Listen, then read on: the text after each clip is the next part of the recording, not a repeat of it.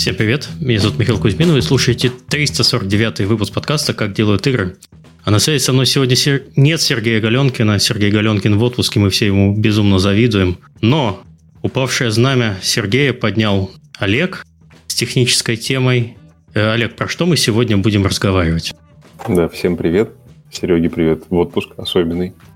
Э, мы сегодня будем разговаривать с замечательными ребятами. Сейчас мы их представим про архитектуру в программировании игр, который называется MVU. Если вы слушали выпуск с Женей Дубовиком про архитектуру программирования игр месяца два-три назад, да, Миш, он был где-то где да, там где осенью, так. да, то вы, наверное, запомнили, что там мы много наломали дров, и по итогу подкаста в чате было много запросов про то, а типа, а MVU-то никто не использует у нас. А там уже все, а у нас еще никто. Мы решили, что надо, надо про это поговорить. Спасибо. Э, традиционный блок рекламы. Напоминаю, что если у вас возникло желание поддержать наш подкаст, это можно сделать с помощью системы Patreon, ссылка есть в описании. А, и спасибо всем тем, кто у нас продолжает это делать на регулярной основе. А также наш подкаст выходит при поддержке наших спонсоров. И генеральный спонсор подкаста – это компания Game Insight.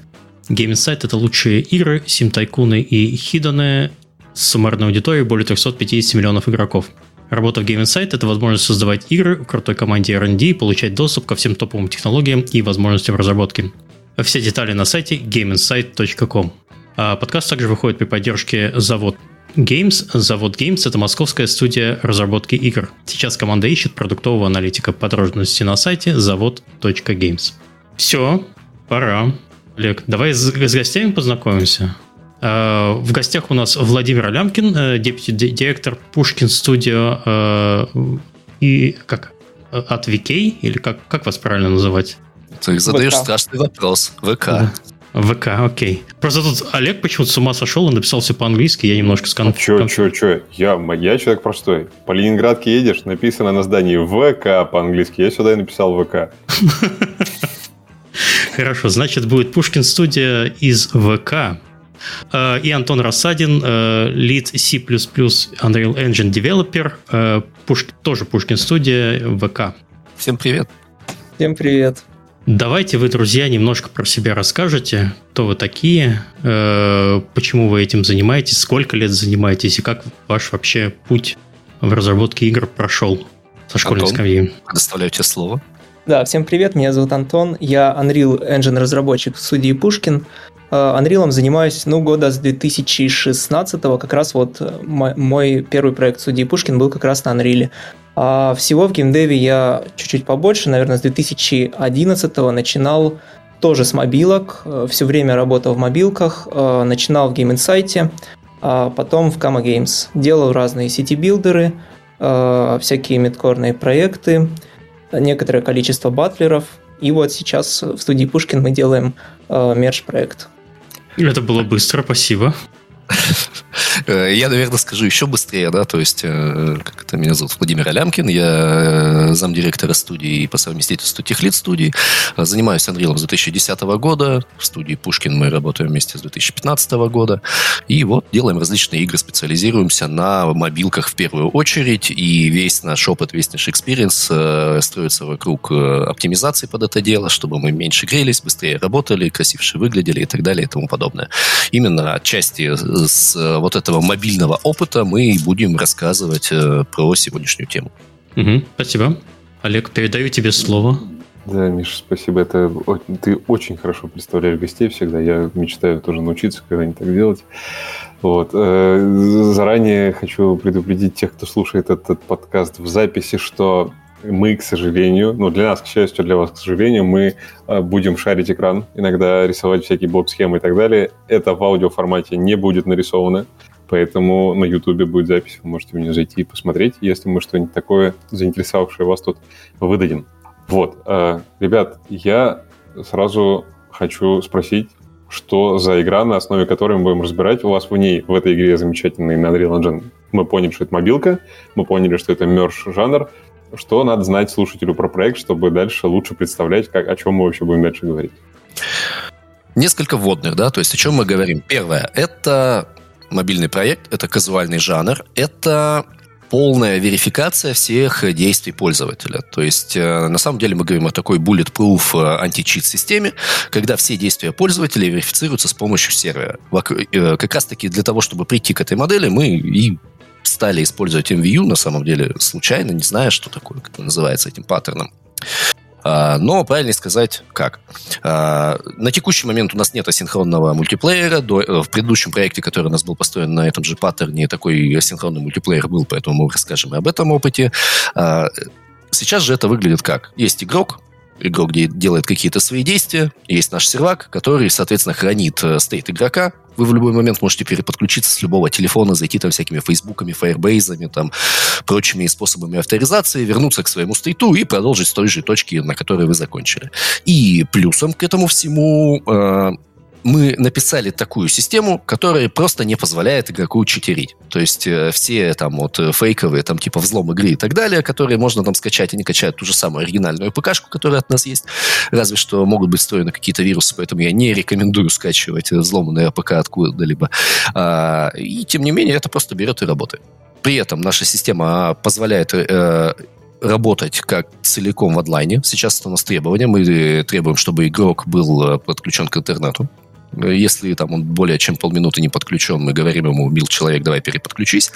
А, но это, скажем так, сделано для нашего удобства, для избежания некоторых узких моментов, э, о которых мы тоже сегодня поговорим, при этом формальная система позволяет работать полностью в онлайне. Ой, в офлайне, прошу прощения. Антон, может быть, что-то добавит сервер авторитарный, э, при этом пишем код мы всего один раз. Вот одним из важных требований было, чтобы э, мы переиспользовали анриловский код на сервере, и не требовалось дополнительно писать какую-то проверочную логику, которая занимается исключительно проверкой действий игрока. Угу. Так, мы говорим про Unreal Engine 4, да, я так понял?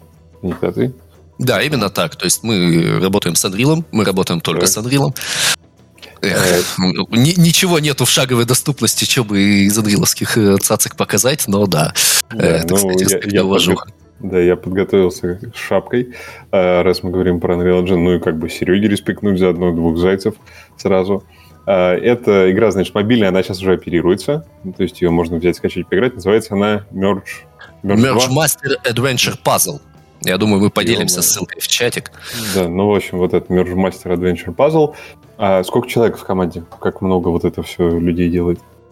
Э, на текущий момент нас э, около 30 человек, э, если говорить про всю команду целиком, не считая аутсорс, потому что ну, на аутсорсе достаточно много людей, они меняются по количеству, мы не считаем. То есть кор команды это около 30 человек. Если говорить про программистов, нас на текущий момент семеро или восьмеро, я каждый раз э, ошибаюсь в какую-то из сторон, поэтому не помню. Из них э, два человека чисто бэкэнд. Это пишут, вот и занимаются только бэкэндом. Все остальные это клиентские программисты. То есть, условно, там у нас четверо или пятеро человек это клиентские программисты, которые работают непосредственно с Unreal. И в понятие клиент мы точно так же включаем понятие разработки как бы dedicated сервака. То есть это не бэкэнд. Вот э, все, что связано как бы в инфраструктуре Unreal, это мы называем просто клиентским программистом. Вот, mm-hmm. соответственно, такой размер команды. Окей. А, не могу не спросить про технический стек сразу. У вас, э, я так понимаю, никаких э, доп. языков Unreal не вставлено, вы пишете на плюсах, что-то на не так, да, наверное, делаете? Ну, мы подробнее там зайдем. А на, на чем сервак?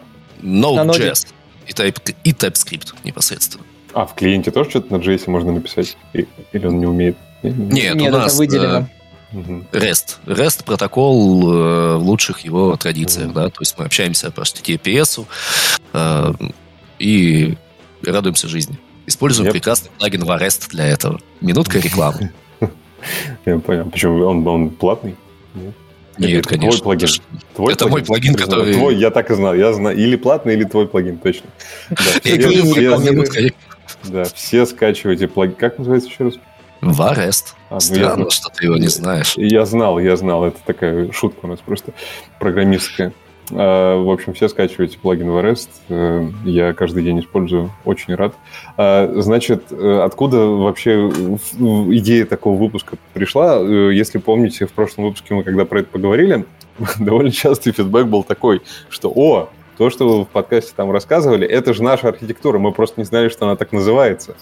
И есть вероятность, что с MVU получится сейчас то же самое. Мы в тот раз в основном говорили про ECS, ну и про архитектуру в целом, и про ECS в том числе. Мы потом с Женей Дубовиком еще даже записали отдельный видос, где он код показывает, и как ECS это все, в ECS это все устроено. Ну, вы его наверняка смотрели. И, в общем, э, возможно, с MVU получится то же самое. С MVU, что переводится с, из аббревиатуры как Model View Update, ситуация интересная, потому что все фронтенды и так далее, это уже де-факто стандарт разработки такая архитектура. Но в игровой индустрии у нас два варианта. Либо она просто не прижилась, не популярна, не перешла, либо она у всех уже есть, но просто люди называют это по-другому, какими-то другими терминами и так далее. Вот. Хочется разобраться, как так, полезна ли она нам и вообще.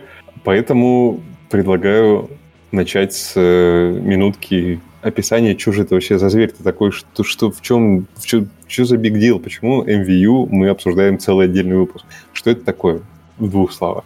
Ну, если в двух словах, MVU это такая архитектура, которая позволяет вам э, устроить э, поток данных в игре, чтобы шел в одном направлении, от модели к UI, чтобы у вас э, всегда было, был один источник правды на всю игру, и вы в любой момент могли узнать э, значение, там, состояние мира, э, состояние вашей игры, без, безо всяких там побочных эффектов, э, что у вас там, например, разные виджеты могли поменять независимо от э, вашего какого-то третьего виджета state. То есть главное его свойство это, что данные идут сни- четко снизу вверх, из модели в интерфейс. И никогда не меняются наоборот. Интерфейсом э, интерфейс модель не меняет. Модель для интерфейса константная и мутабельная, можно только смотреть. Угу. А типа контрпример к этому, что каждый кусочек кода, ну, как бы, если MView хороший, то плохая архитектура — это когда каждый кусочек кода может зайти и в мире, в модели что-то подкрутить сам и никому не сказать. Ну, это не обязательно будет плохая архитектура, но это ну, сильно увеличит сложность приложения, и если у вас э, более-менее масштабное приложение, то у вас очень быстро возникнут трудности угу. в обслуживании такого кода. Вы не будете понимать, какое же все-таки состояние игры сейчас можете ли вы получать угу. доступ к тем или, или иным данным, угу. э, и будет, будет тяжело. Окей, а почему она апдейт называется? Модуль понятно, view понятно, апдейт откуда слово? А апдейт это как раз тот способ, с помощью которого, ну, мы, у нас же модель не высечена в граните, нам нужно uh-huh. ее как-то все-таки менять. А, апдейт это такая сущность, которая описывает, а, собственно, изменение модели от от действий пользователя. Например, если у вас в интерфейсе есть какая-то кнопка, там продать, например, продать ресурс, а, то интерфейс противовес вот тому контрпримеру. А, интерфейс не идет в модель и сам не списывает э, с баланса этот ресурс, а он создает некоторые некоторый апдейт, или его еще называют intent, или можно сообщение, или вот транзакция, как у нас в нашем фреймворке э, это говорят, и записывает туда действие, что я хочу продать ресурс, пожалуйста, модель, разберись, что, что с этим делать, и отсылает модель уже дальше производит какие-то изменения, выпускает сообщение для вьюшки, что пора обновиться, и вьюшка смотрит на модель и видит э, результат этой продажи. Угу. Еще одним а, немаловажным да. аспектом, извини, перебью, является да, в том, что здесь э, у модели есть такое понятие четкое, как state. То есть, по большому счету, апдейт изменяет state, но этот state применяется только, когда апдейт прошел. Это позволяет, ну, в общем-то, ну, там есть технически разные реализации, да, можно просто откатывать назад, например, как сделано у нас, если у тебя апдейт не прошел. Но это сделано для чего? То есть, именно как бы вот э, благодаря вот этим стейтам это и можно выделять как бы именно в MVU, а не модул view controller, да, вот о котором там в чатике уже спросили. Контроллер же тоже, по идее, там модель меняет, и казалось бы, на первый взгляд, это одно и то же самое. Но нет. Здесь мы говорим о стейте. У нас есть стейт модели. Он никак не меняется, кроме как через выполнение вот этой вот транзакции, да, там вот этого апдейта. Э, соответственно, э, дальше как это происходит? В классике происходит как? У нас есть моделька, этот стейт радостно э, как бы сохраняется.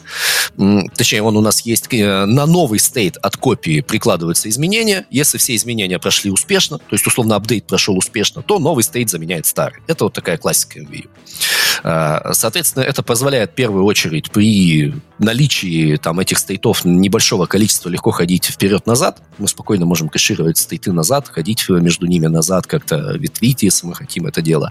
А с другой стороны, мы получаем именно такую строгую пошаговость этого всего выполнения, то есть некий такой лог-чек из мира э, стейтов. Володь, а вот э, ты очень давно делаешь игры, а как, э, как раньше, условно говоря, до того, как MVU стало де-факто стандартом в фронтендах и так далее, ну, это же случилось там, ну, сколько, ну, типа 7 лет назад, 6 лет назад, ну, сколько-то, сколько-то недалеко довольно. Э, как раньше, чем раньше-то отличалась архитектура от этого принципиально? Вроде как, ну, единая модель была, но, может быть, не было такой строгости, вот что после каждого изменения делается ее там снапшот, условно говоря. Но ты, ты помнишь этот эволюционный путь, как мы сюда приехали вообще? Смотри, тут правильно сказать про эволюционный путь как бы не фронтенда, да, по причине того, я не могу говорить за фронтенд, э, серьезно, я с ним сталкивался слишком давно, чтобы э, следить за его историей, но могу рассказать немножко про геймдев, да, то есть если даже сейчас пойти на рынок и попробовать, там, ну, условно, взять любой бэкэнд из сервис, да, мы там возьмем там Parse, который back for up, там всякие, как они, PlayFab, GameSpark и так далее, они все вот дают тебе бэкэнд. То есть, по большому счету, все вот эти вот модели, о которых мы говорим, MVU в том числе, это не для клиен... не для синглплеерных игрушек, да, это все-таки для, когда есть у тебя какой-то state, есть какая-то синхронизация, есть какой-то сервак, который это все делает. То есть, э, делать в чистом виде вот эти модели для синглплеера слегка иногда лишние абсолютно действия. То есть, оно нужно для того, чтобы у тебя был state, чтобы этот state можно было валидировать, откатывать и так далее и суть, мы говорим как бы вот про наличие этого бэкэнда. Он как бы не является частью модели формально, тем не менее является одним из таких мотиваторов появления. Как мы жили ну, до этого а, и как а, живем? Можно я, извиняюсь, глупенький немножко вопрос задам? А что с синхронизацией? Может быть, это не... Э, но вы же постоянно меняете стейты, э, независимо от да. А другие участки, когда туда смотрят? Или это слишком рано я вопрос задал? Это, это слишком рано, мы об этом расскажем и все Окей, покажем. Все. Есть, условно. Ухожу еще а, на полчаса. Вот, э, соответственно, история какая, да, вот мы начинаем делать проект, взяли какой-то бэкэнд сервис, любой там вот этот PlayFab, как я уже сказал, у нас есть клиент, есть какая-то база данных, живущая на сервере, и мы с ней как-то общаемся. Допустим, мы хотим сделать, э, у пользователя есть инвентарь. В этом инвентаре лежит какая-то пушечка. Мы эту пушечку хотим снарядить персонажу на руки. Что мы делаем в этом случае? Классически это выглядит так. Uh, у нас получается два варианта. Первый вариант, он локально берет и надевает эту уже пушечку, показывает в тот момент, когда э, на сервак отходит запрос, пожалуйста, добрый сервак, надень, пожалуйста, вот эту вот пушечку на вот этого персонажика, вот в этот вот слот. И дальше сервак у себя в базе данных это что-то меняет, uh, база данных как-то меняется и выкидывает результат на клиент в том или ином виде. Это может быть новый полностью стейт, это может быть какая-то дельта. Но как-то он говорит, что все окей или все прошло плохо клиенту при этом, ну, уже одел эту пушечку у себя. Второй вариант, можно было такое колесико показать, загрузка идет, и в этот момент мы такие ждем, а что ответит сервак. Ну, такое тоже часто в играх встречается. Когда у вас высокий пинг, вы там надеваете какую-то шмотку, хотите что-то сделать, он такой, пожалуйста, подождите, и ждет ответа от сервака. Это классика жанра. К чему это приводит? Если мы каждый раз ждем, то мы просто ждем. Ну, то есть любое действие игрока приводит к тому, что, пожалуйста, подождите. Это как-то, ну, не кабельфо, особенно в современном мире, когда у тебя пользователи по всему там шарику разбросаны, да, там у них там пинг может быть, не знаю, 2 секунды легко он с мобильника играет, это не проблема никакая, да, то есть каждый раз ждать, это все, мы отбрасываем, мы живем в современном мире. Далее, нам надо писать prediction. Окей, мы начинаем писать prediction. Мы получаем, у нас есть какой-то бэкэнд, который работает своя база по каким-то своим правилам. У нас есть клиент, который работает по своим правилам, написанный на другой технологии совершенно. У них нет шанса никак синхронизироваться. Мы только можем предиктить. Окей, представьте ситуацию, ну вот, надел пушку, обычно все просто, да, если у вас стыки совпадали, скорее всего, все пойдет хорошо. Если же я там надел пушку, накинул какие-то э, вещи, не знаю, там, апдейты на нее какие-то применил, пошел в магазин, докупил какую-то шмотку, это все быстро происходит, то, во-первых, я должен отослать э, все эти действия на сервак в том порядке, в котором я их делал клиентским, а чаще всего так не происходит. Я какое-то действие совершил, я отправил на сервак. На сервак эти 10 действий могут прийти в любом порядке и выполниться в любом порядке.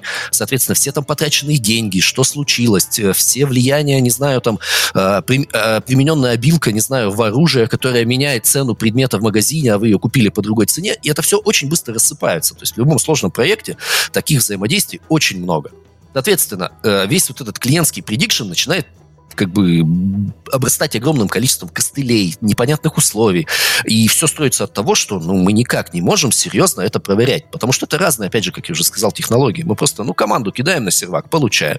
Э, спросили свой стейт, получили свой стейт. И вот именно в такой парадигме, в общем-то, геймдев долго и жил. То есть, как я уже сказал, даже сейчас все основные, э, ну, да не то, что основные, я не знаю, наверное, ни одного э, бэкэнда сервиса, который бы работал иначе. Просто у вас есть тест-протокол, вы можете отправить команду, получить ее результат. Вы не можете построить там серию команд, условно, да, э, как-то провалидировать, получить из бэкэнда какие-то данные, которые вам для этого нужны там и так далее. То есть, и вот в такой парадигме мы и жили. Получается, мы все костылили вот эту очередность выполнения, откат изменений, которые были ну, признаны невозможными для применения и так далее. И, в общем, эта масса костылей, она мешала жить. Ну, в общем, да, то есть это как бы такая постоянная боль. То есть, э, особенно главное, если что-то пошло не так, что делать? Ну, допустим, у нас команды пришли не в том порядке, да, нам же надо как-то откатиться к какому-то стейту. Mm-hmm. То есть, условно, этот стейт должен быть, а чаще всего эти еще базы данных, это разбросанные разные сущности, да, вот представьте, мы делаем там шутер, это там есть какая-то там модель, в которой описаны все оружия, да, там оружие у игрока. Что мы должны перезагрузить в этот момент? Мы покупали шмотку, допустим, и надевали на персонажа. Что они могли потом потрогать. Мы должны перезагрузить все эти данные с сервака или нет? Или какую-то их часть? Как мы можем об этом узнать? И вот именно эти моменты постоянно разрасталась и как бы сложность того, зачем мы следим. То есть mm-hmm. на уровне маленькой игры, где у тебя буквально пара сущностей, такой проблемы нет. Ну, так, так, так, ну, перезагрузили. Как только мы говорим о стейке чуть побольше, мы начинаем как бы где-то уже даже там доверять клиенту, например, страшная вещь для читинга, да, то есть mm. поверим мы здесь клиенту или нет, да, что если клиент там пришлет какие-то, или другие вопросы, да, клиент говорит, я купил вот эту шмотку за вот столько-то денег потому что она на распродаже была. Сервер должен это все валидировать, кучу вопросов, как, по какой логике. И это приводит и к костылям, и к тому, что логика одна и та же, по сути, пишется в двух местах. А еще она написана на разных технологиях, и надо убедиться, что они работают, например, одинаково. Например, сортировка везде одинакова, да, то есть если у вас есть какой-то массивчик, да, что в этом массивчике данных, они отсортированы на клиенте и на сервере одинаково, да, там, JSON по одинаковому построились, там, ну и подобные всякие штуки, которые, ну, просто приводили к тому, что несколько людей сидят и занимаются одной и той же работой и как-то пытаются синхронизироваться. А у тебя по ощущениям, вот как, когда примерно вот этот снежный ком проблем при, привел к тому, что надо что-то кардинально по-другому в нашем следующем проекте делать? Это какой год примерно был хотя бы? Я знаю конкретно наш случай, да, это mm-hmm. получается три года назад мы mm-hmm. четко понимали, да, то есть у нас был вот этот Armored Warfare Assault, mm-hmm. мобильные танки. Mm-hmm. Мы их делали вот на классической архитектуре, да, вот, о которой я сейчас описывал, да, она вот подобная PlayFab, подобная всем, да, то есть есть база, с которой мы общаемся и так далее и тому подобное.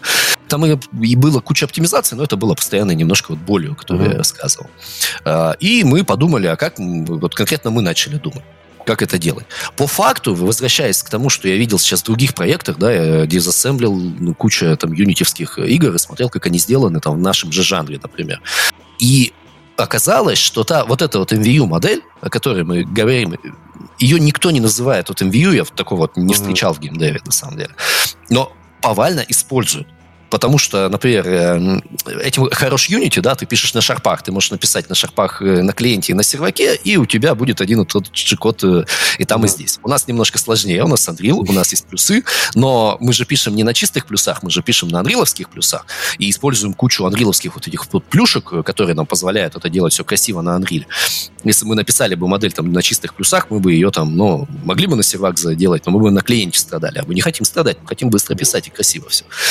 Вот. И как бы на мой взгляд, где-то примерно лет 5 назад, то есть 3-5 лет э, назад, это стало появляться у многих. Возможно, потому что это появилось в вебе, и какие-то идеи просто дошли до геймдева, да, то есть, ребята, можно сделать вот так, вот так. При этом опять же, каких-то вот таких централизованных, э, не знаю, смотрите, какая архитектура, давайте ее использовать, я не, я не видел. Угу. Да, то есть... Окей. А, я думаю, что базово стало понятно, какие проблемы нас к этому привели, и теперь уже откладывать рисование, чтобы понять, как именно MVU работает, больше никак нельзя. Мне кажется, надо заряжать. Ну что, а, пора рисовать? Да, уж что, я думаю, что пора. Потому что очень как бы Володя продал, во-первых, все, потому что, говорит, вот раньше мы жили плохо, перечислил все, все, всю боль, которую каждый программист на, на там более-менее крупном проекте испытывал, и говорит, я вам принес, значит, избавление. И теперь хочется понять, в чем, в чем же избавление, как оно так хорошо нам поможет. А, а, а потом мы еще покажем, как это все те кинжалы, которые торчат там сзади и мешают сидеть, потому что у любой архитектуры есть свои особенности. Это да. Все, на стекле а... все видно, не волнуйтесь. Спасибо, Миш, спасибо. А, видно, так, да, что это? Да, но мне кажется, Миша, надо зумить, наверное, да, раза в два, чтобы... Да, было... да, а наверное. Я, вот, я призумлю, все хорошо. А, ну, все. Вот, так, а... вот так читабельно, а если читабельно. делать меньше, то Ну, про проиллюстрируем сначала какую-то базовую идею MVU, Значит, покажем, что же такое этот самый Unidirectional Data Flow, о котором все говорят, вот когда это, его ты, Вот это ты зря дропнул, это надо теперь объяснять. А, а я не дропнул, сейчас и расскажем. Значит, MVU, вот наша модель, uh, View и Update. Так, Антон, так. Я, я тебе, ты, ты должен быть готов к тому, что я сейчас тебе буду спрашивать все на свете, все, что меня интересует про это. А, ты сейчас рисуешь э, вот эти логические блоки. Давай, если мы сможем, хотя бы про вашу игру пример, что где находится. То есть вьюшкой может быть там и анимация в сцене, и интерфейс, моделью, может быть, вот что, что в вашем случае конкретно является? Да, вот мы, мы про нашу игру чуть-чуть подробнее в, в, следующем, э, в следующем чарте я расскажу. А в этом вот конкретно на примере нашей игры моделью будет являться наша дата-модель, которую мы сделали на э, плагине э, PS Data, которую написали в нашей студии. А View — это, собственно, интерфейсы игры, с которыми взаимодействует игрок, это сцена. А, ну вот mm-hmm. просто анриловская сцена, все эти акторы, mm-hmm. все, все, все вещи, с которыми, которые видит игрок. А апдейт это в нашем случае будут наши, ну мы их называем у себя транзакции. Это такие скомпонованные сообщения, которые мы засылаем в модель для того, чтобы она поменялась. Каждое а, сообщение, каждая транзакция это структурка типа, да, какая-то небольшая? Да, транзакция это структурка, причем она состоит, она как бы в двух ипостасях существует. У нее есть э, так, ну, какой-то контекст транзакции, это по сути сериализованная транзакция. Mm-hmm. И есть именно объект транзакции как, э, как, как э, инстанс в Unreal, ну то есть как объект в программе. И мы на клиенте создаем не транзакцию напрямую, а мы создаем контекст. Потом этим контекстом мы инициализируем объект транзакции на клиенте и применяем его в дата-модель. А еще у нас же игра синхронизируется с сервером, поэтому мы этот самый контекст э, упаковываем в JSON и засылаем по REST на сервер. Сервер ты там у себя за кулисами тоже умеет все это воспроизводить. А, а ты имеешь в виду, что мы на что именно мы на сервак отправляем? Вот эту структурку сериализованную транзакцию, типа запрос на выполнение такой транзакции? Да, у сервера есть э, стейт э, игрока, и такой мы же, ему... Как прис... клиенте. Копия. Да, такой же в точности, как на клиенте, и мы на, на сервер засылаем поток вот этих вот транзакционных контекстов, mm которые мы называем журнал. Mm-hmm. И э, сервер может применяя записи из журнала по порядку, добиться какого-то стейта у себя и потом сравнить его с клиентским. Я думаю, это можно даже нарисовать. Ну, то есть, да, условно, давайте. в какой момент у нас что рождается, набивается в журналы да. и так далее. Сейчас а, я покажу примерно, что у нас mm. происходит в контексте Unreal с э, нашей игрой. У нас есть клиент, у нас есть мета-сервер. Мета-сервер это то, что внутри клиента живет прослойкой? А, нет, это, это как бы такой а, фронтендовый сервер, за которым О. стоят дедики. Значит, здесь dedicated сервер, именно Unreal, в анрильном смысле слова. Угу. Метасервер это то, что у нас на ноде написано. То есть это вот наш бэкэнд, в котором там условно авторизация пользователей, которая база данных э, хранит там все эти стейты. Э, то есть э, именно обслуживание, так сказать, этого процесса. Я понял. А dedicated это то, что типа сессию синхронизует между ну, типа мультиплеерный. Dedicated да, это то, что в Unreal мультиплеерным сервером называют. Да, в нашем ага. случае это костыль, который позволяет э, шарить код между клиентом и сервером. То есть, по сути, okay. мы используем Dedicated в качестве э, раннера для э, кода синхронизации. Понял. Потому что у нас модель, она анриловская, то есть мы uh-huh. же не можем анриловский код вот просто так взять и встроить на Node.js. То есть если плюсы мы чистые мы могли прикрутить, а и при этом Unreal как-либо не собирался в тот момент, когда мы это все писали, потому что сейчас теоретически можно было бы либо подключить, ну, непонятно, правда, зачем. Вот, то есть поэтому... Да, значит, тут, Антон, извини, пожалуйста, я, я тебя предупреждал, моя совесть чистая, я, тут, я хочу все понять. Э, соответственно, получается, что код, который что-то делает с э, моделью, он не дублируется на JS, на TypeScript, он выполняется на клиенте, собственно, клиентом, а на серваке dedicated, который собран тоже из Unreal, из того же кода. Совершенно верно. В этом и смысл был, э, чтобы мы не писали отдельный сервер, чтобы мета-сервер был э, слоем доступа к данным, по сути, но не содержал в себе никакой бизнес-логики, потому что бизнес-логику приходится писать совершенно разным людям, на, ну иначе придется писать на сервере и на клиенте разным людям, и это, еще скорее всего, раза. получится разная бизнес-логика. О, да, еще и два раза, и привет, еще проблемы на JS повтори то, что на плюсах. Да. Ох, не заманчиво. Ну ладно, так, э, поехали дальше. Примерно понятно.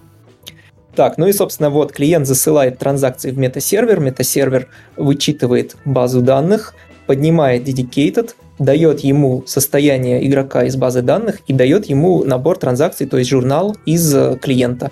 Uh, dedicated высчитывает новый state, отвечает обратно на метасервер э, этим стейтом, а, от стейта мы умеем быстро считать хэш, и клиент свой хэш прислал. И мы сравниваем просто два хэша, что ответил нам дедик, что прислал нам клиент. Если хэши совпадают, значит у нас примерно имеется какое-то общее представление о том, что происходит в игре между клиентом и сервером. И все получается, хорошо. Получается, клиент нам присылает, говорит, вот такие транзакции я тут выполнил, и мой хэш вот такой. Типа, теперь ты давай выполни те же транзакции и сравним хэши. Если да. одинаковые, то я прав, если не одинаковые, то, ну, там, то ты расскажешь потом, что дальше.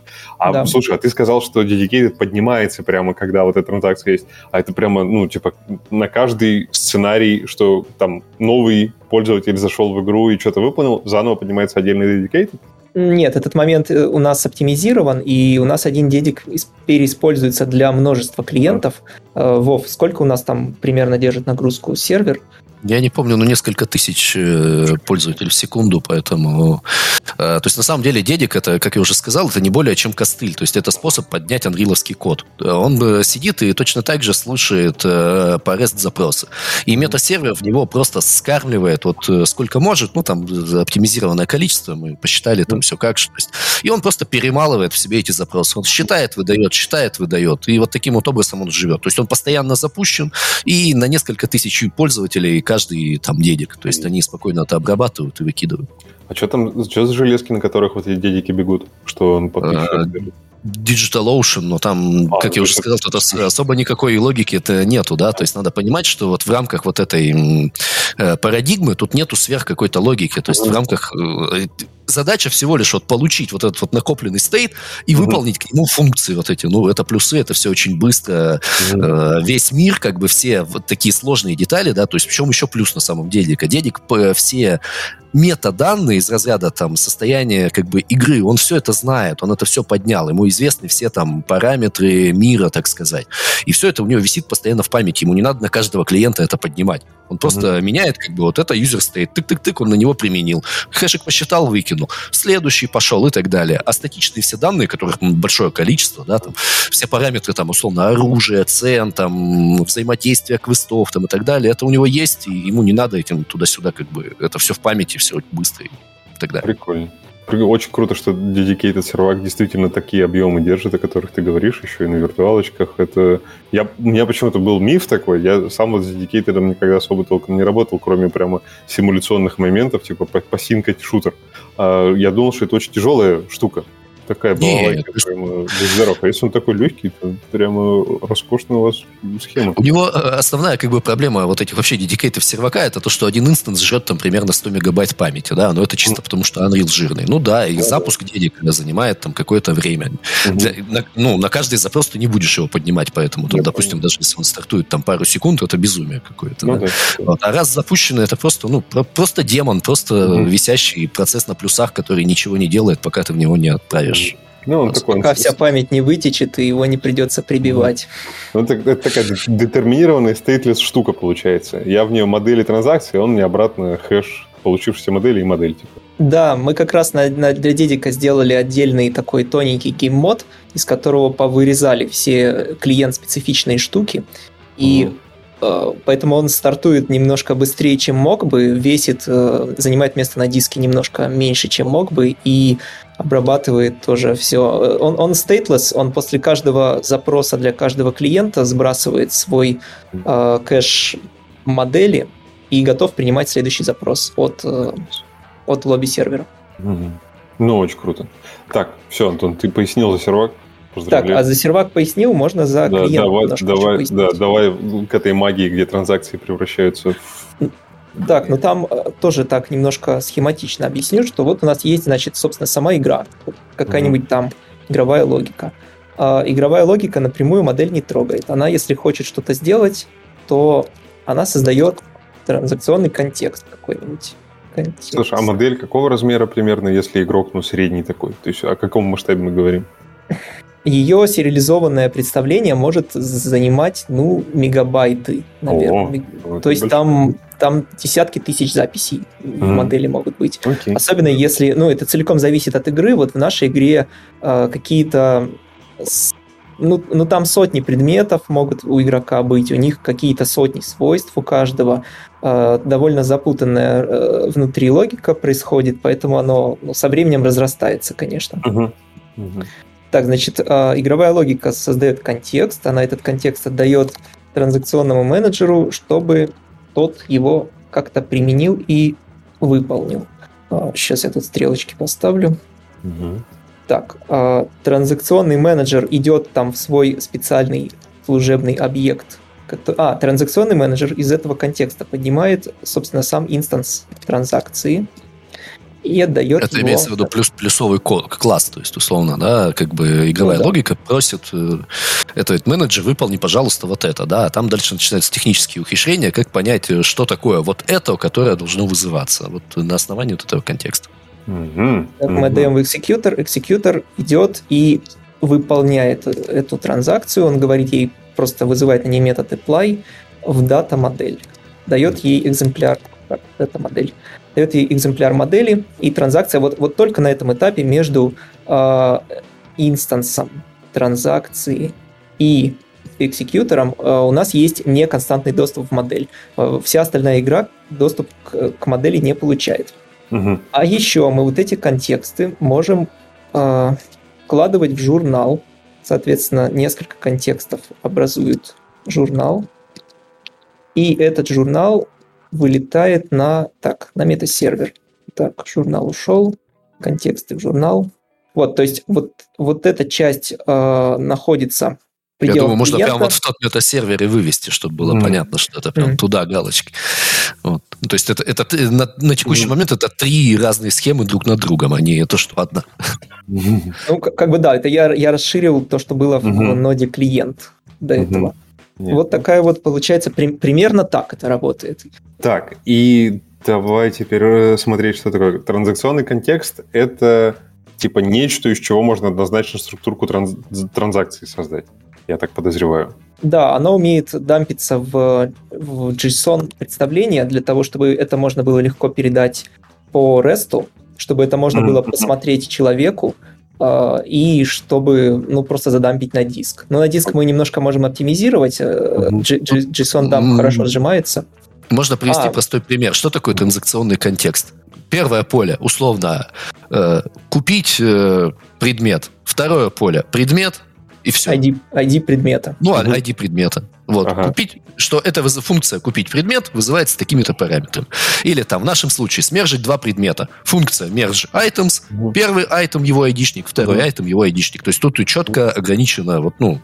э, минимальным набором данных. Все. да? То есть, может да. быть, это что-то сложное, не знаю, там, не знаю, за, если это какой-нибудь таймер работает, это, например, запустить таймер, тип таймера, время таймера, там, ну, что-то вот такое. То есть это именно набор вот этих вещей. По ним мы уже можем воссоздать, какой код выполнить, с какими параметрами, которые вот туда записаны. Ага. Окей, так, мы в Transaction Manager даем вот такую штуку про то, что мы хотим там смержить предмет А, предмет Б. Э, менеджер, помимо того, что он кладет это все в журнал, э, он создает из этого инстанс. Инстанс — это что такое? Э, это какой-то... Мы, мы же не будем все время передавать вот, вот этот вот uh JSON, либо вот этот вот объект. Нам в какой-то момент его нужно в настоящую транзакцию превратить, э, на которой мы сможем вызвать методы apply, либо check. Check это для того, чтобы проверить, что транзакция в принципе еще имеет смысл. Мы, uh мы можем проверить ее валидность, даем ей дата-модель. Например, uh у нас есть дата-модель, в которой у игрока ровно два предмета. И есть uh транзакция смержить эти два предмета. И эта транзакция на чеке пойдет в дата-модель и проверит, что предмет 1 существует, предмет 2 существует, они mm-hmm. оба мержабельны, у них правильные состояния, это все можно там осуществить. А потом мы ей говорим, хорошо, раз ты говоришь, что true, э, что чек э, можно выполнять, mm-hmm. давай э, делай apply, вот тебе неконстантная дата-модель, пожалуйста. Mm-hmm. Так вот, мы, это, мы эти все действия мы производим не над JSON-представлением, mm-hmm. не, не, не над какой-то структуркой, которая хранит в себе эти данные, а над каким-то уже объектом в C++, у которого написан код внутри. Угу. То есть вот, вот здесь вот в, в контексте кода нет. Здесь есть только аргументы для транзакции. Контекст знает, какой класс транзакции надо инстанцировать и какие данные в него закинуть, чтобы это уже имело смысл ну, в контексте изменений, ну, типа, изменя, изменяя дата-модель. Окей. А экзекьютор, соответственно, получается, он получил, вот исправляй меня, если я неправильно понял, он ее получил, этот инстанс, и говорит, ага, типа, раз она выполнима, раз вы тут утверждаете, что она выполнима, а, то я знаю, что вот надо вот конкретно ту функцию вот с конкретно этими аргументами дернуть на неконстантной дата-модели. Неконстантная — та, в которой можно писать. Да, только здесь небольшое дополнение. Он uh-huh. не конкретную функцию, он у транзакций есть общий интерфейс для экзекьютора. Все транзакции это всего лишь какая-то там абстрактная транзакция, базовая ну, транзакция. Uh-huh. И э, он просто вызывает э, метод э, базового класса «выполнись». И вот тебе дата-модель. А, mm-hmm. а транзакция до этого была инициализирована своим конкретным контекстом, поэтому ага. все данные для выполнения в ней уже сидят. Короче, логику, как именно мержить два предмета, она в себе знает с тех пор, как стал инстансом. Да. Окей.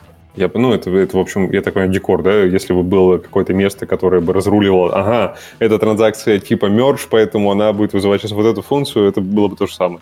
Это чисто декоративный момент. Экзекьютор, он, ну да, он, он такой...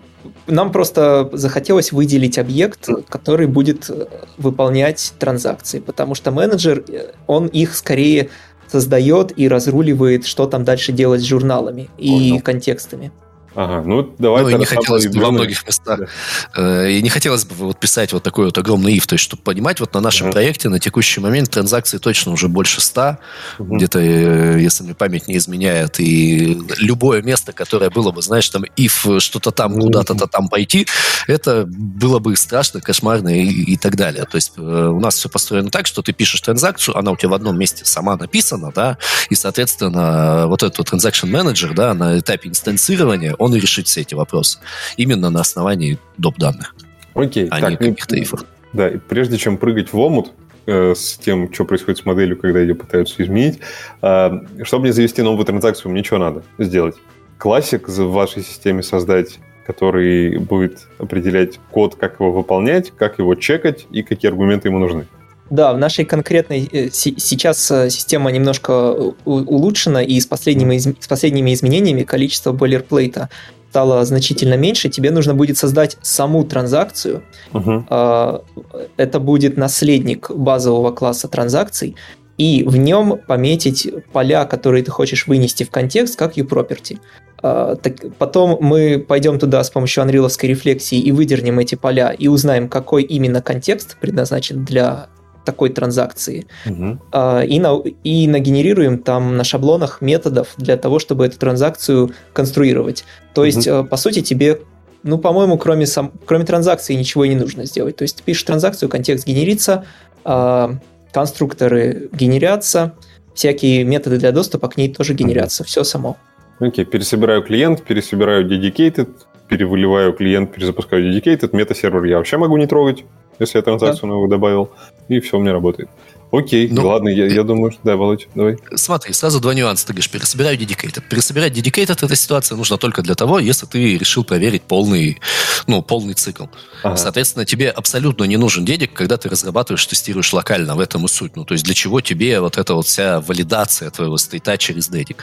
Она нужна только когда ты уже отлаживаешь или что-то. Э, вся эта схема позволяет полностью работать локально. То есть все ага. действия выполняются локально. Тебе сервак не нужен. У тебя весь мир существует есть локально. По сути, клиент живет вот в этом вот стейте, и сервак ему нужен только для одной, ну, для чего? А, для покупок, которые совершаются за реальные деньги, да, и напов и подобных всяких вещей. Для вещей, связанных с рандомом, чтобы нельзя было читерить. Э, ну, это отдельная такая как бы тема, не имеет к этому отношения, но условно э, рандом не детерминирован на клиенте целиком, да, он все равно mm-hmm. от сервака нашего вот этого метода получает определенный набор данных, э, и на основании их уже может у себя рандомить, детерминировано при этом. Вот. Э, и, соответственно, ну, для таких вот э, стейтов.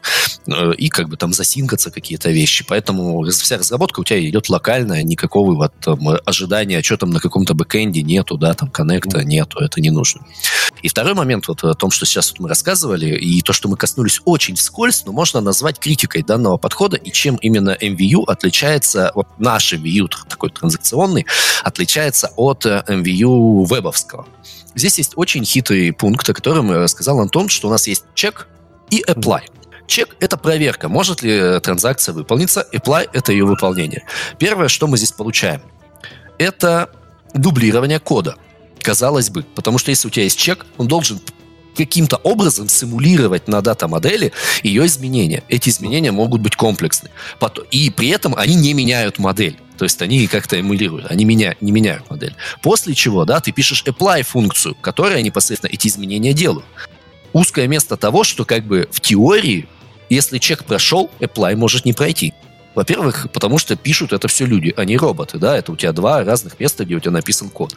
Во-вторых, э, чек может просто, скажем так, э, не учитывать чего-то, да, или на самом деле э, то есть и наша эмуляция не, не ушла какие-то параметры. То есть даже не то, что мы ошиблись как, как программисты, как логика называется. И э, вот это вот одно из узких мест. Мы, по-моему, в итоге от чеков сейчас стали отказываться, да, нам проще откатывать стейт. Ну, то есть, по большому счету, классика MVU какая? Ты просто делал apply, applyешь, если у тебя получилось все apply, да, транзакция пришла, а она может быть большая, да, то есть, условно, интегрити этой транзакции э, надо соблюдать. И как бы откатить посередине транзакции, допустим, мы купили предмет, который одновременно там меняет, э, отбирает какое-нибудь оружие и дает тебе броню, да, то есть тебе надо там отнять денег, начистить предмет, поменять какие-нибудь параметры игрока там и так далее, и так далее. Ошибка на любом шаге, надо откатывать весь стейт. Вот, соответственно, в классическом MVU мы просто откатываем весь, пытаемся apply, откатываем весь стейт. А, в нашем случае откатка стейта происходит через сервак, ну, то есть, условно, если у тебя локально не, не получилось этот стейт сделать, что-то пошло не так, мы идем на сервер, и там есть вот твой последний стейт, который был синхронизирован, который мы считаем, да, это валидный стейт. Ты его и заберешь, соответственно. По классике это можно было делать локально, откатываться там к предыдущему. Мы не стали делать на текущий момент, но это уже как бы детали частной реализации. Ну, да, и также я, мы не стали писать какой-то более умный undo, потому что по-хорошему нам надо было бы иметь еще возможность э, не до конца завершившийся apply э, восстановить. Но нет, мы пользуемся тем, что у нас есть бэкэнд, который нам в любом случае вернет заведомо валидный стейт, если что. И в случае, если что-то идет не так, просто перекачиваем его. Угу. А, Володя, если я тебя правильно понял, э, мы в любом случае, неважно, чек прошел, не прошел, оплай случился, не случился, мы на сервак все равно транзакцию шлем и пытаемся там то же самое сделать. Да, конечно. То есть ага. э, в этом именно и суть. То есть мы предоставляем клиенту, на самом деле, мы не каждую транзакцию шлем, да, то есть мы клиенту пред, предоставляем возможность играть вперед. Все наши транзакции, все действия в них четко детерминированы. То есть у нас только детерминированная логика. Она вот жестко, да, это детерминированный тип, детерминированные математические операции.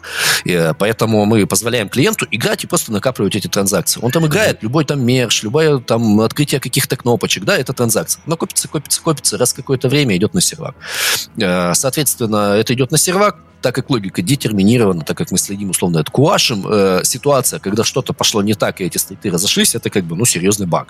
Угу. Таких багов по продакшне у нас э, очень мало, да, и мы как бы, ну, если какой-то микроскопический процент пользователей с этим столкнется, ничего страшного, но баги есть всегда, да, при этом там 99,99 99 там, процентов пользователей все хорошо, они просто этот стейт копят, раз в несколько секунд его синкаются, мы такие, да, все классно, ты не читер, молодец, играй дальше. То есть вот проверка такая. Если же при этом кто-то, да, то есть вот представьте, мы делаем игру, в которой ну, всегда хочется почетерить. Какие-то там все денег начислить, там каким-нибудь условно аналогом артмани, андроидовским все денег дать, там что-то купить, там, ну и так далее. Способов, как читерить сингловых игр, да там миллион на том же самом андроиде. Вот. А, соответственно, что будет в нашей ситуации? Да стейт будет расходиться сразу же. Ну, то есть, условно, ты mm-hmm. до ближайшего синка не сможешь играть. Максимум ты можешь как-то пропачить игру, играть в офлайне, тоже слегка странно. Мы выпускаем достаточно часто апдейты, и любой апдейт тебе ломает стоит. Угу. Да, ты без нас и без миграции с этим не справишься. Да, это тоже один ну, из нюансов. Опять же, придется чеки все исправлять, потому что чеки, несмотря на то, что мы, если чек не прошел, засылаем э, на сервер э, невалидный стейт, э, они на клиенте игру рестартят. То есть придется поотрезать синк с сервером и поотрезать все чеки. Угу. Окей, ладно. Я примерно про это понял. Давайте самую, самую пушку. Что с этой иммутабильностью дата-модели? Что происходит, когда типа транзакции все, норм, можно применять. Она вот поменяла модель, что дальше происходит? Почему там вот эта вся чехарда с редонли доступом, с константным доступом, вот это все? На самом деле ничего не происходит. То есть в тот момент, когда она применилась, э, э, модель изменилась. Все. Ну, то есть, То есть, условно, вот, что в старой модели, типа, одна переменная поменялась, ее значение теперь другое. Никакой копии либо там. одна, либо 10. Да, мы не делаем копии, да, то есть четко сразу говорю, MVU работает часто, классический MVU работает часто через копии. все зависит от размера стейта, да, то есть, условно, кидаться копиями там большого стейта или сериализовать его, ну, можно, да, то есть мы не заморачивались, опять же. Поэтому мы там? выполняем транзакцию на главной модели. Окей, мы прям в ней переписываем. Володь, Да. ты можешь кратко ответить на вопрос, чё- почему это такой холивар все время про иммутабильность модели, что вот, типа, копии — это единственный путь, в чем выигрыш, если мы бы делали... Ну, предположим, у нас с тобой модель стала очень маленькой здесь, да? Если мы с тобой вдруг взяли вашу систему, заменили на то, что мы делаем копии, чем мы от этого выиграем? Э, легкость, в первую очередь, возврата к предыдущему стейту. Это все к А, вопросу блин. вот этого возврата. То есть у тебя, по сути, да, то есть что мы должны делать? У тебя есть копия, ты на ней что-то меняешь. Если у тебя на ней все прошло, ты ее закидываешь целиком на то место. Условно, ну, это, это гораздо проще, чем любые как бы вот эти вот откаты, если ты начал менять. То есть основной страх вот таких вот вещей это взять и начать менять как бы данные, и посерединке где-то э, что-то пошло не так. Вот это основной страх вот этих вещей. То есть как вернуть назад, как откатиться. Вот, даже в чатике уже там написали, да, что таким способом можно исследовать там какой сид, там, ну, от этого у нас Мгм. отдельная защита и подобные вещи. То есть это даже намеренно пользователь может так делать. А, Соответственно, вот это и есть. Поэтому идет работа с копиями. Самое простое. У Да, нас и я за бы, счет- доп-. Да. я бы добавил по поводу иммутабильности. Вы, вы таким образом можете с- просто средствами языка гарантировать, что у вас модель нигде больше не меняется, кроме конечного списка мест, которые вы сами, которым вы сами управляете. То есть, э, если у тебя есть условно там э, ровно 10 сеттеров на всю игру в какой-то параметр, то вот только эти 10, э, из этих 10 мест мог, могли прийти данные, и больше ниоткуда, ни из виджета, ни из сети, там, ни из из еще каких-то мест. Это упрощает вообще понимание того, как устроен проект, и дебаг, и тестирование, и еще много всего вообще улучшает жизнь.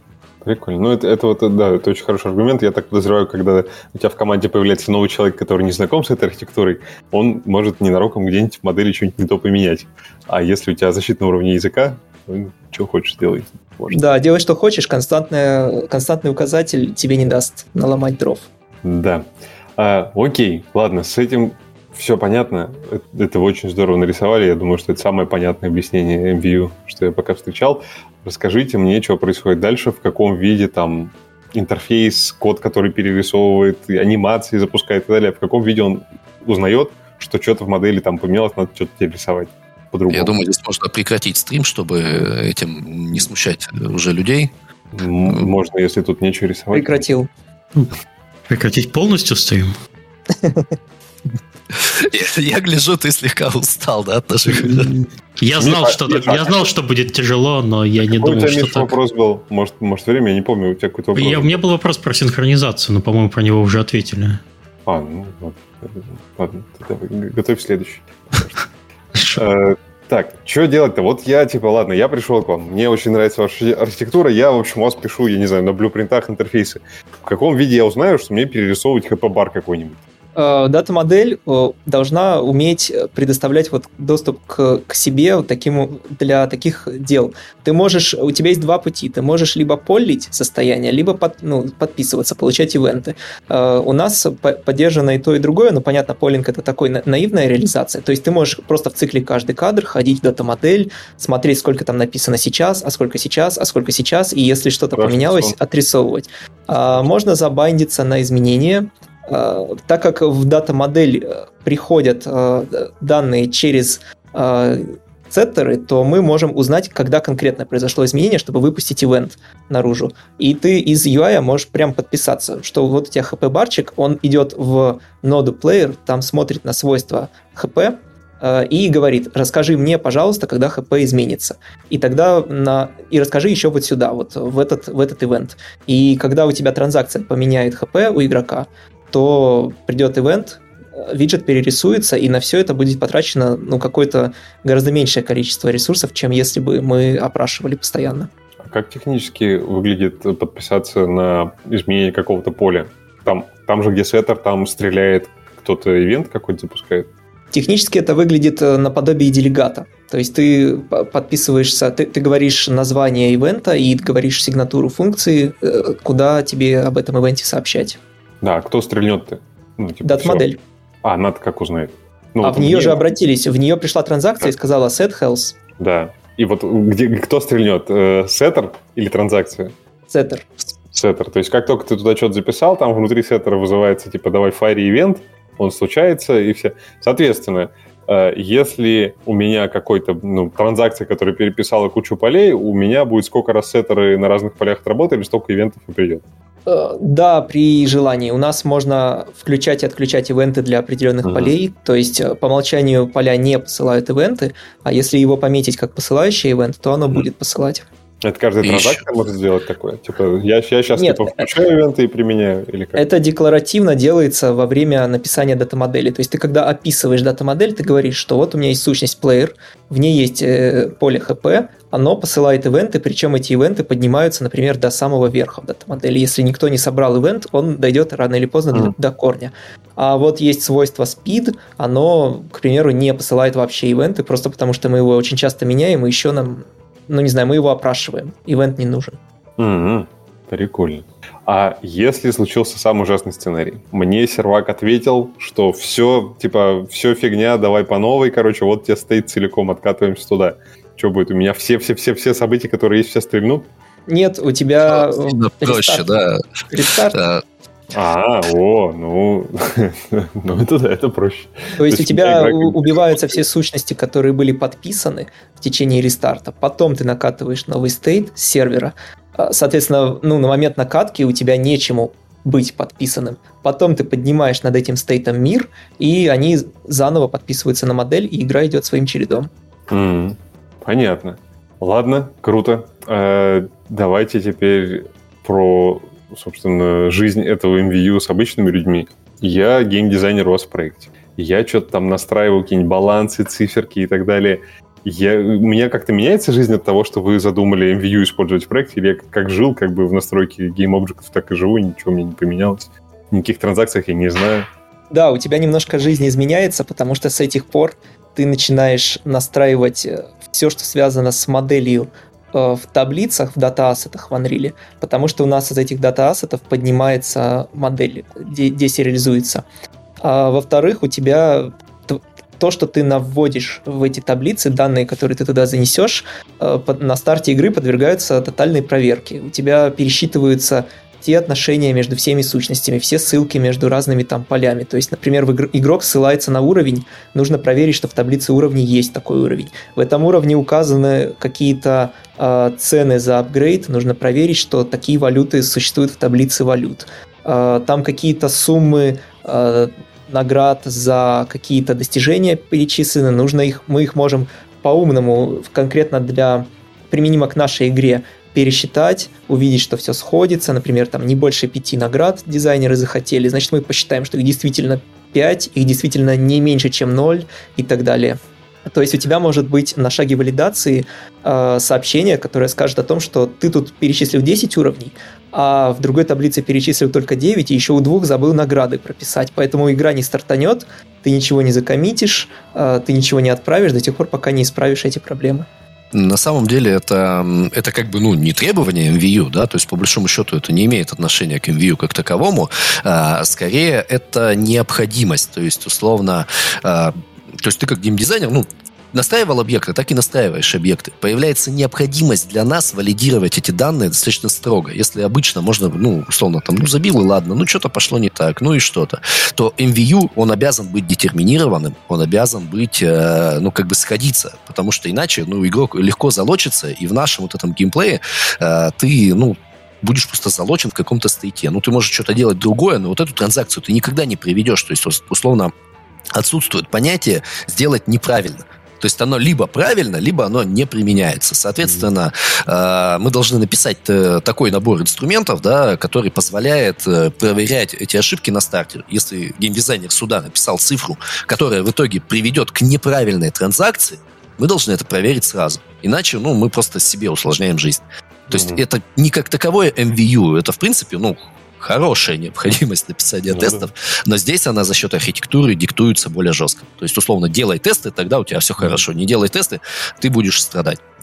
Прикольно. То есть у вас, э, получается, на геймдизайнера написано такое огромное количество автотестов, которые прогоняется при каждой попытке их что-то поменять.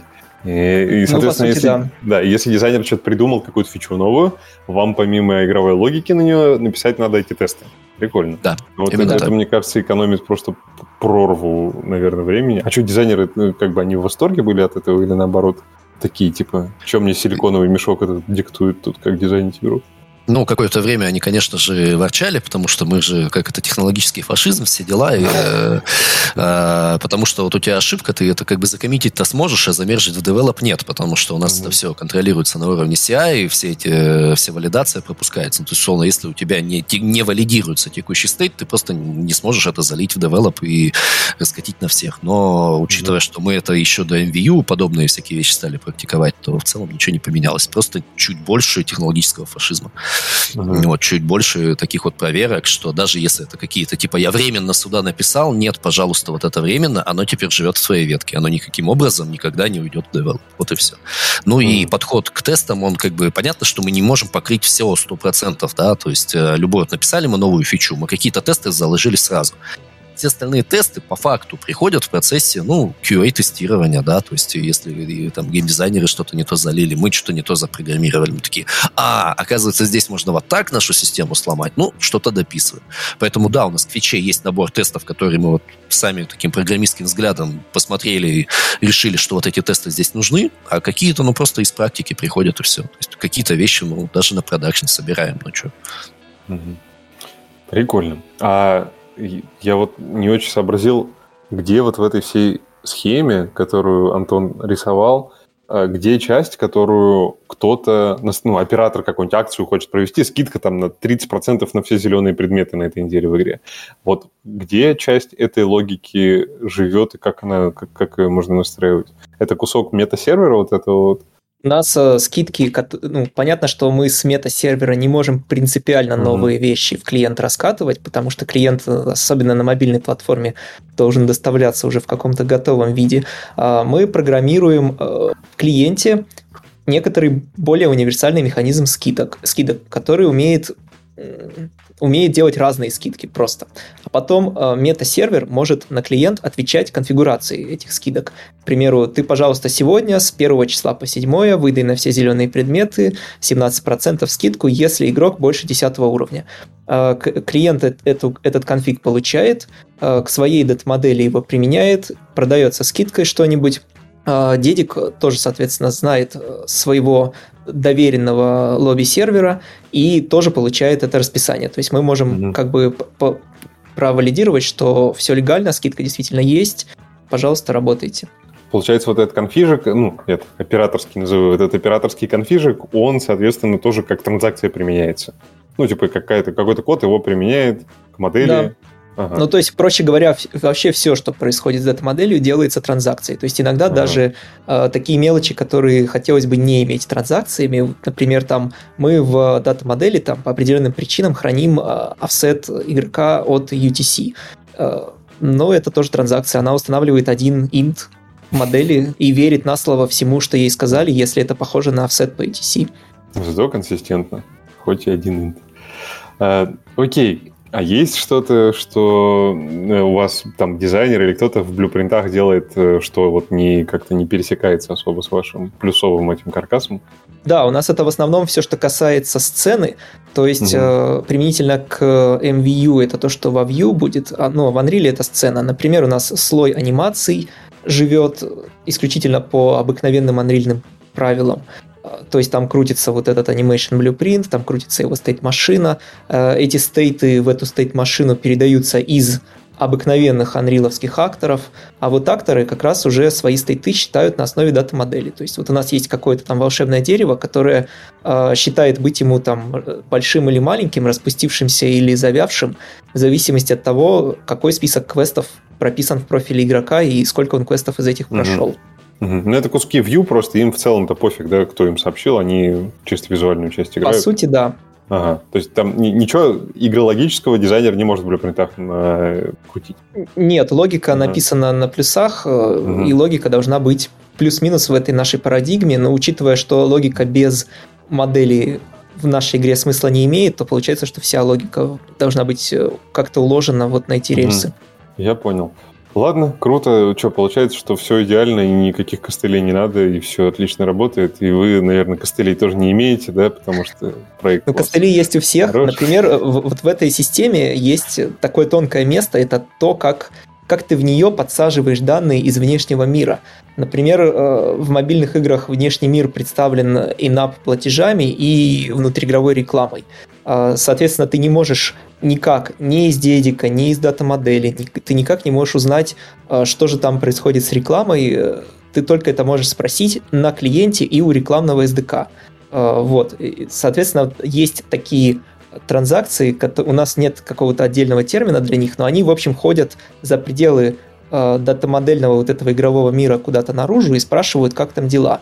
Э, рекламный SDK говорит, рекламка началась, э, рекламка посмотрена, награда получена или не получена. Мы это все можем дополнительно сервер-то-сервер э, колбеками еще отправить на сервер, и э, ну, данные, по сути, добавляются со стороны. И с инапами примерно похожая ситуация – у нас инапы в процессе э, валидации улетают э, на сервер, полностью угу. на сервере проверяются, а потом отдельный вот этот сервер валидации приходит на лобби и говорит, э, это валидный инап, вот с таким-то айдишником, пожалуйста, сделай то, что надо. Э, лобби формирует некоторые, некоторый пакет данных и отдает его на дедик, э, говорит, что вот, пожалуйста, тут пришел инап, обработай. Дедик накатывает это на свой стейт и посылает точно такое же сообщение на клиент, а клиент накатывает на свой стейт. Ну, либо если клиент был в офлайне, то он сразу, клиент сразу заберет с дедика готовый. В общем, э, э, это можно назвать костылем э, в том смысле, что это нарушает вот эту вот пр- прекрасную, замечательную архитектуру тем, что оно э, снаружи добавляет стейт, которого не, которого не было внутри, который мы не контролируем, и о которым мы знаем иначе. Я понял. Около метра такую штуку не влезающую в парадигму. А, Рекламы. Да, в том числе. Но касательно инапов, там просто есть отдельная система, ну, собственно, от платформы. Прилетает тебе mm какой-то ресит, в котором э, за, закодирована твоя покупка, и mm сертификатом подписано, и это гарантирует ее валидность. mm Ну окей, что еще? Это такой костыль. Ну, как бы нормально. Спасибо, что поделились, но это уже несерьезно. Там должно быть что-то злое. Конечно, конечно. Смотри, теперь, теперь прямо вот злодейство из всех злодейств. Их, их два. Начну с другого злодейства, которое называется... Точнее, нет, их три. Это админка, это миграция, и три — это статистика. Начну с простого кейса. Админка. Все просто. У нас есть прекрасный игрок, он играет, э, допустим, пишет всякую нехорошую вещь в чате, как там на него жалобы приходят, он там делает что-то не так. И он играет, играет, играет. И достаточно активно играет. И мы такие в админке говорим, хм, добрый игрок, имя у тебя какое-то нехорошее, мы тебе его поменять хотим. Соответственно, мы работаем только через транзакции. И эта транзакция ему как бы наполняется поменять имя, которое у него в стейте. Все хорошо. Э, этот стейт... Э, здесь можно как просто, ну окей, мы взяли вот этот вот журнальчик, Игрок, когда приконнектится к серваку, получит эту команду. Обязательно эту команду должен себе положить в журнал, ее выполнить и синхронизироваться с серваком. Сервак такой проверил, да, все замечательно. Это как бы почтовая транзакция, которая смотрите, с бэкэнда летит на клиент, клиент ее выполняет, потом наш дедик валидирует, что клиент на самом деле ее выполнил. Э, вот, соответственно, это уже какое-то немножко такое неудобство. Но тут все хорошо. Все замечательно. А теперь э, нам надо изменить свойства какой-нибудь вещи у игрока, либо ему что-нибудь дать, что э, влияет на его дальнейшие действия, например, или убрать какую-то вещь, или получить любую другую как бы ситуацию, при которой нам надо именно изменить текущий стейт игрока, который у нас есть на бэкэнде а игрок уже вперед ушел в своих транзакциях.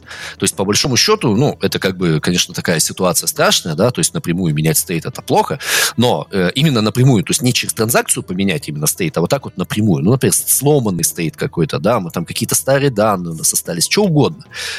Это будет означать тому, что все действия игрока, которые происходили после того, как мы поменяли стейт, ну, то есть после последнего синка, они будут просто потеряны.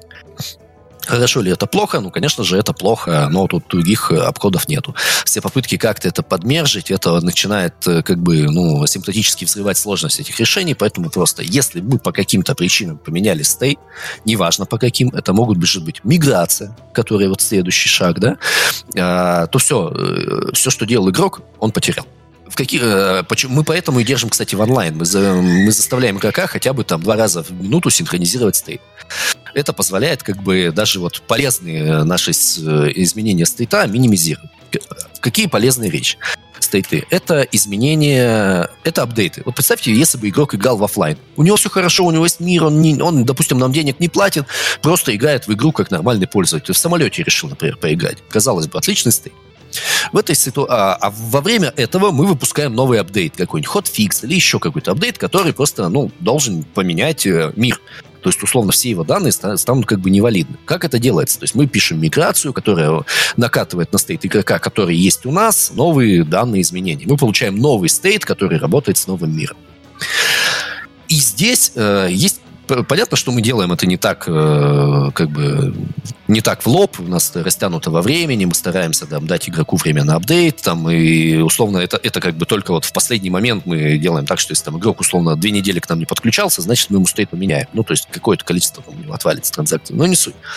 А, такая ситуация теоретически положительная могла бы даже возникнуть, да, и в этом случае, если у игрока накопленный журнал, он точно так же бы потерял изменения, потому что у него другой стейт, э, никакой обратной совместимости нет, мы только можем апгрейдить вперед, не назад, да, э, и его надо апгрейдиться. Соответственно, то же самое. Если игрок там не заходил три месяца, да, то есть он зайдет уже, как бы, да, если да, у него даже был какой-то журнал накопленный, хороший, на самом деле валидный, мы уже не можем его валидировать. Мы три месяца назад, мы уже там два месяца назад потушили эти серваки, у нас новая версия, новый стейт, он их загрузит. То есть потеря вот этих вот положительных данных теоретически присутствует. Да, это, это минимум, но присутствует. В основном, э, как бы, в основном поэтому мы не даем играть в офлайне. То есть любая игра в офлайне, чем больше у тебя накопленный журнал, тем больше вероятность того, что где-то что-то пойдет не так. Хотя мы к этому уже почти готовы. И третья фича, которая кроется, так скажем так, во тьме вот этого всего, то, что мы оперируем стейтом как неким блобом. То есть нашему лобби-серваку, вот этому мета-серваку, вообще не обязательно знать, что там в этом серваке. Он получил JSON, коду дедику отправил. Причем, ну, JSON-ка там, простите, она не в текстовом виде бегает, она в бинарном виде бегает. Там вообще формат может быть любой.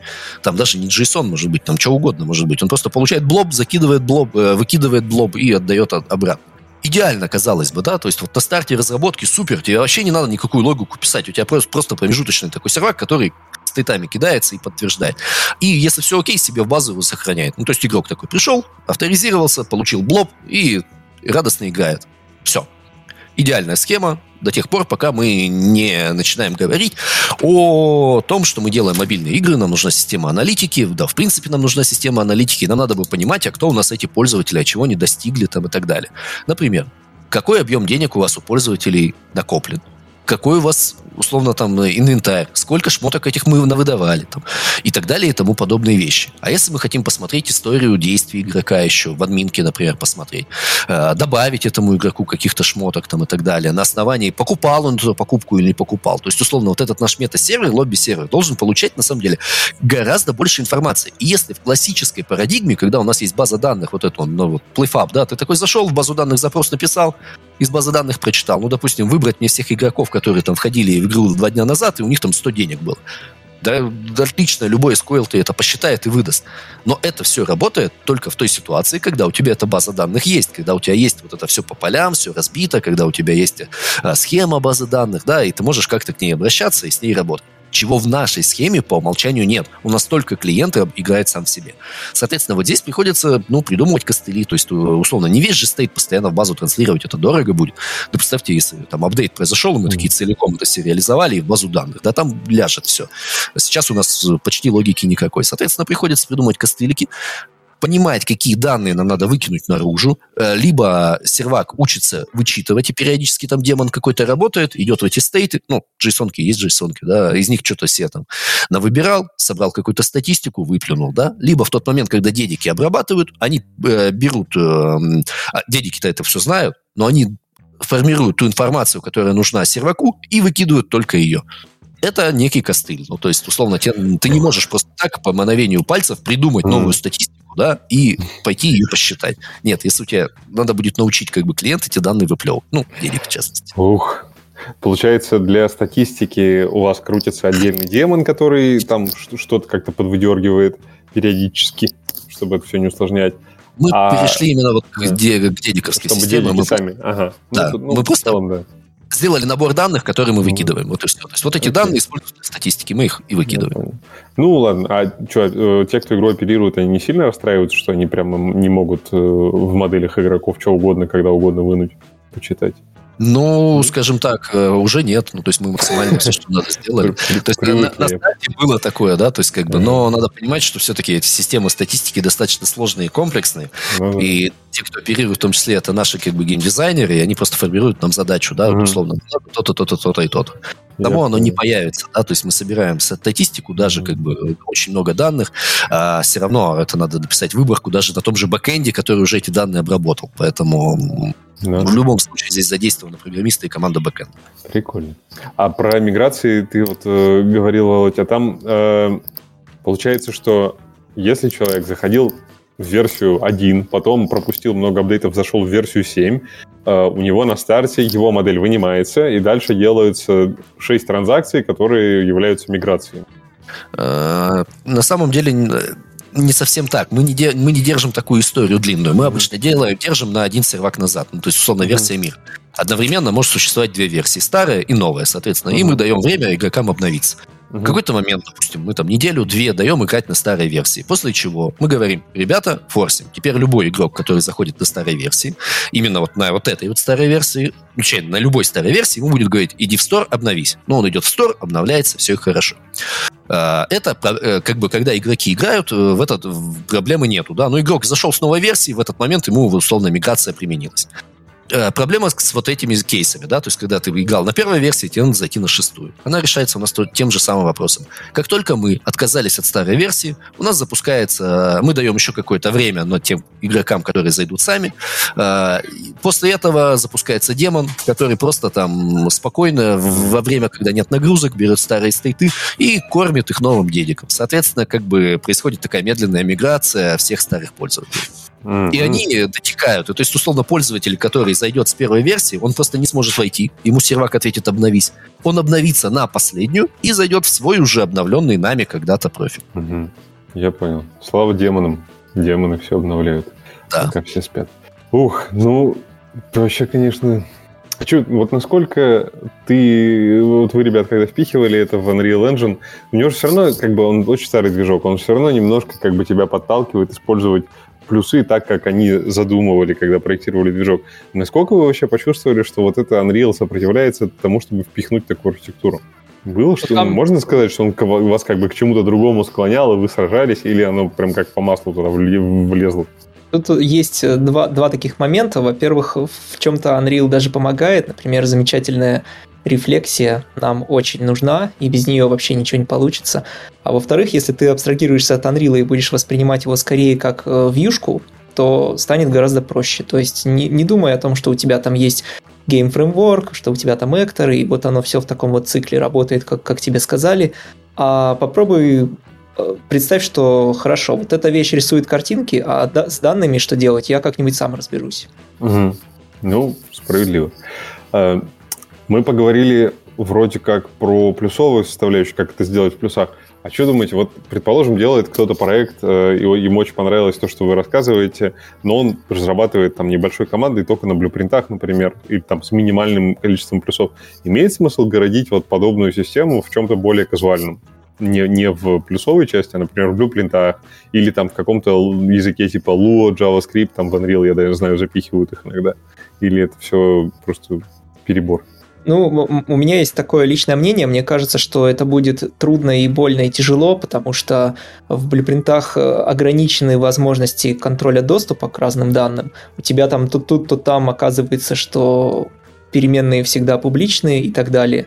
А, во-вторых, это такая довольно э, ну, как, какую-то часть э, бойлерплейта на блюпринтах, как мне кажется, будет просто трудно сделать. Придется mm-hmm. все-таки э, систему, лучше всего фреймворк, вот этот базовый, написать на плюсах, а потом в блюпринтах им пользоваться как, э, как, как, как, за, ну, как запланировано для блюпринтов. То есть ты туда можешь выставлять геттеры, сеттеры, там, подписываться на делегаты, но core логика, как мне кажется, лучше бы была э, во фреймворке на плюсах написана.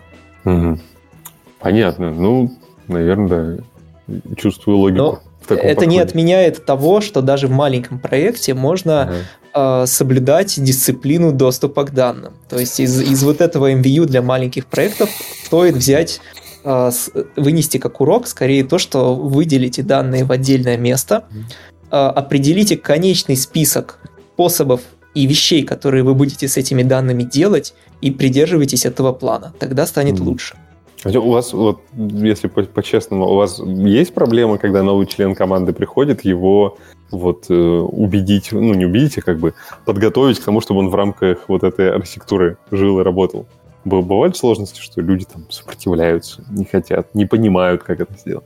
Ну, не понимают, научим. А архитектура работает, и мы просто показываем, как у нас все устроено. Ну, кажется, что кажется, что хорошо воспринимают. В общем, идейных противников вы не нанимали пока. Они вообще не знаю, есть или нет, но, в общем, вас миновали. Да. Да, таких а... кейсов, в общем, пока не было, это точно. Тут, тут сложно сказать. То есть, во-первых, это вся же организация идет именно от того, что мы пишем весь кор игры на плюсах, а, и как бы идейные противники, это, возможно, были бы технические геймдизайнеры, да, если бы мы делали какой-нибудь open world и подобные штуки, где хотелось бы там на блюпринтах логику пописать какую-то, да. У нас такой логики просто нет. У нас блюпринты являются целиком вьюхи, да, то есть это там интерфейсы пишутся, там вот анимации, как, ну, то есть, ну, по, по большому счету, Unreal это вьюха. И до тех пор, пока Unreal является вьюхой, которая может иметь там свои какие-то подстейты, конечно, чтобы это отображать, но никак не лезет в кор, а, тут особо как бы и противиться-то нечему. То есть, ну, просто вот такая архитектура или что-то.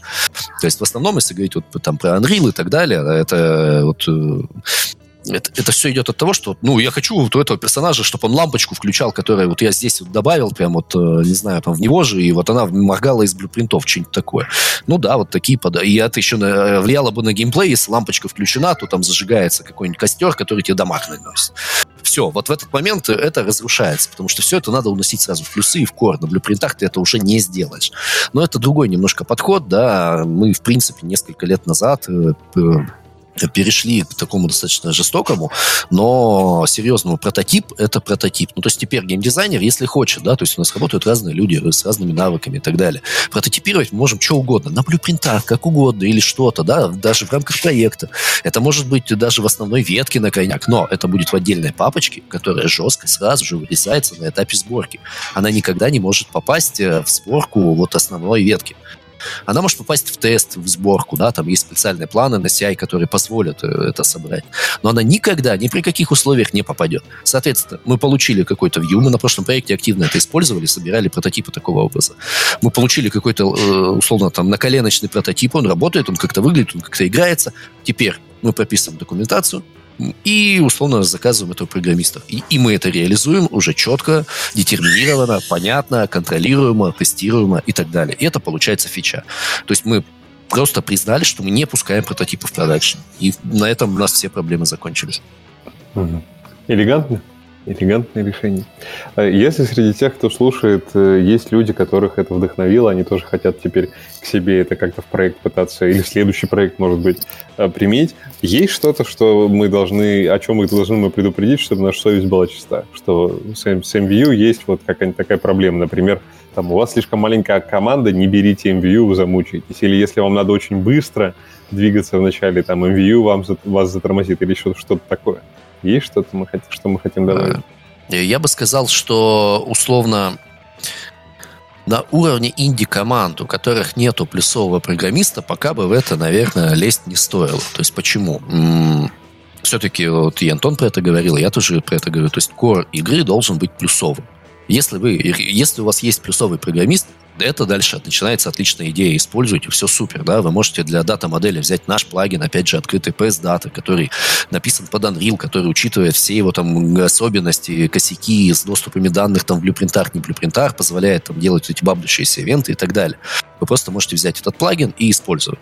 А, Точно так же, да, то есть если вы делаете какую-то игру, и у вас нету понимания, как работает бэкэнд, например, даже если вы используете PlayFab, вам придется в этом разобраться. Почему? Потому что, например, вы не сможете просто так взять и использовать PlayFab. У вас оттуда будет только авторизация.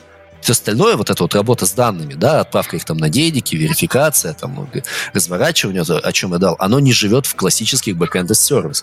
Поэтому если у вас backend сервис, вы должны понимать, что вам придется написать на бэкенде вот этом как сервис все равно свои cloud-функции, которые работают с вот этим типом архитектуры классический вот этот клиент серверный, он отваливается, он здесь не подходит, он здесь не работает, и толку у вас от PlayFab вот многие вещи от, отпадут, да, там PlayFab, ну, что угодно, там, э, все даже иксоловский там сервер тоже прекрасный со всяким инвентарем, нет, это не подходит. Вот если не эти кейсы, да, то это шикарная архитектура, ее можно использовать и начинать и так далее.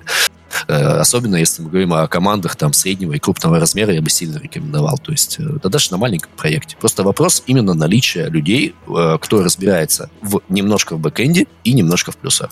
Да, ну на всякий случай, если вы забыли, мы говорим про опыт Unreal Engine разработки. Вот, поэтому в Unity у вас, возможно, совсем другие реквизиты, а может даже что-то готовое, там есть уже в Unity, что запихнуто на эту тему. Ну, наверняка есть. Под Unity я, я, там, там еще с этим проще. Вы на шарпах пишете, да, и пихать да. шарпы на бэкэнд и на клиент гораздо проще, потому что они в себе уже рефлексию содержат. То есть да. мы на плюсах вынуждены вот как бы Unreal использовать, да, для, опять же, дата-модели, то есть со всеми вот там плюшками, да, чтобы блюпринты это выгружалось, рефлексия работала. На шарпах у вас рефлексия в язык встроена.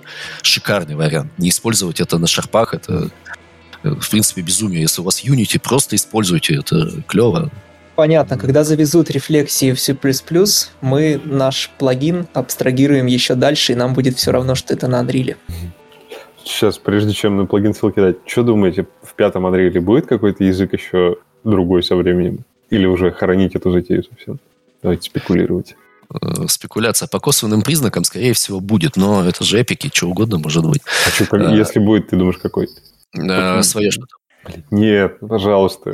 Я на 99% уверен, что это будет что-то свое, потому что ни один из готовых языков, ну давай честно скажем, вот к Unreal конкретно не подходит. Да, там же куча было всяких разработок. А, у Unreal свои, у Unreal свои загоны, да, потому что, например, я бы с радостью там TypeScript какой-то бы заимел, подобного рода язык. А Unreal такой, нет, кошмар, мы этого боимся, да, там все остальное завозить на кросс-платформу, интегрировать с этим всем, то есть э, слишком комплексный движок, чтобы было не свое. Поэтому вот э, они не просто так, наверное, покупали ребят, которые там Шукум скрипт в том числе, да, там на стриме там полтора года назад какой-то там свой язык у них там мелькал, то, что используется. И косвенно можно сказать как. Понятно, что это эксперимент. Понятно, что выйдет это, не выйдет, это еще не решено. Но в пятом движке отсутствует нативизация блюпринтов.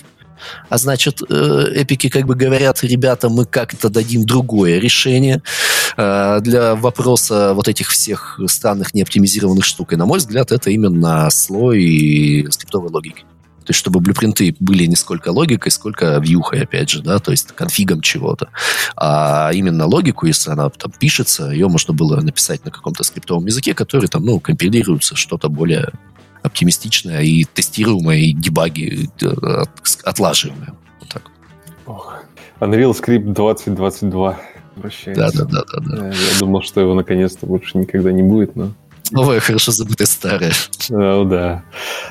Окей, э, ребят, если мы рассказали про все плюсы, минусы, ну, плюсов было, конечно, гораздо больше, и хотим мы что-то из плюсов еще на всякий случай под конец подчеркнуть, что вот особенно в MVU нам стало офигенно вот с этим.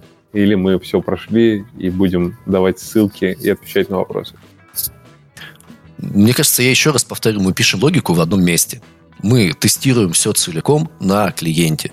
И это просто шикарный плюс для тех, э, у, кого вот есть понятие бэкэнда.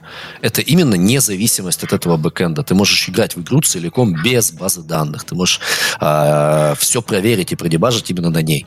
Вот это огромнейший плюс. Тебе не надо писать логику в двух местах, думать о разных языках. Нет, ты написал в одном, логику пишет один программист, и она просто работает. Окей, ну хорошо. Антон, я так подозреваю, ничего не хочет добавить к этому?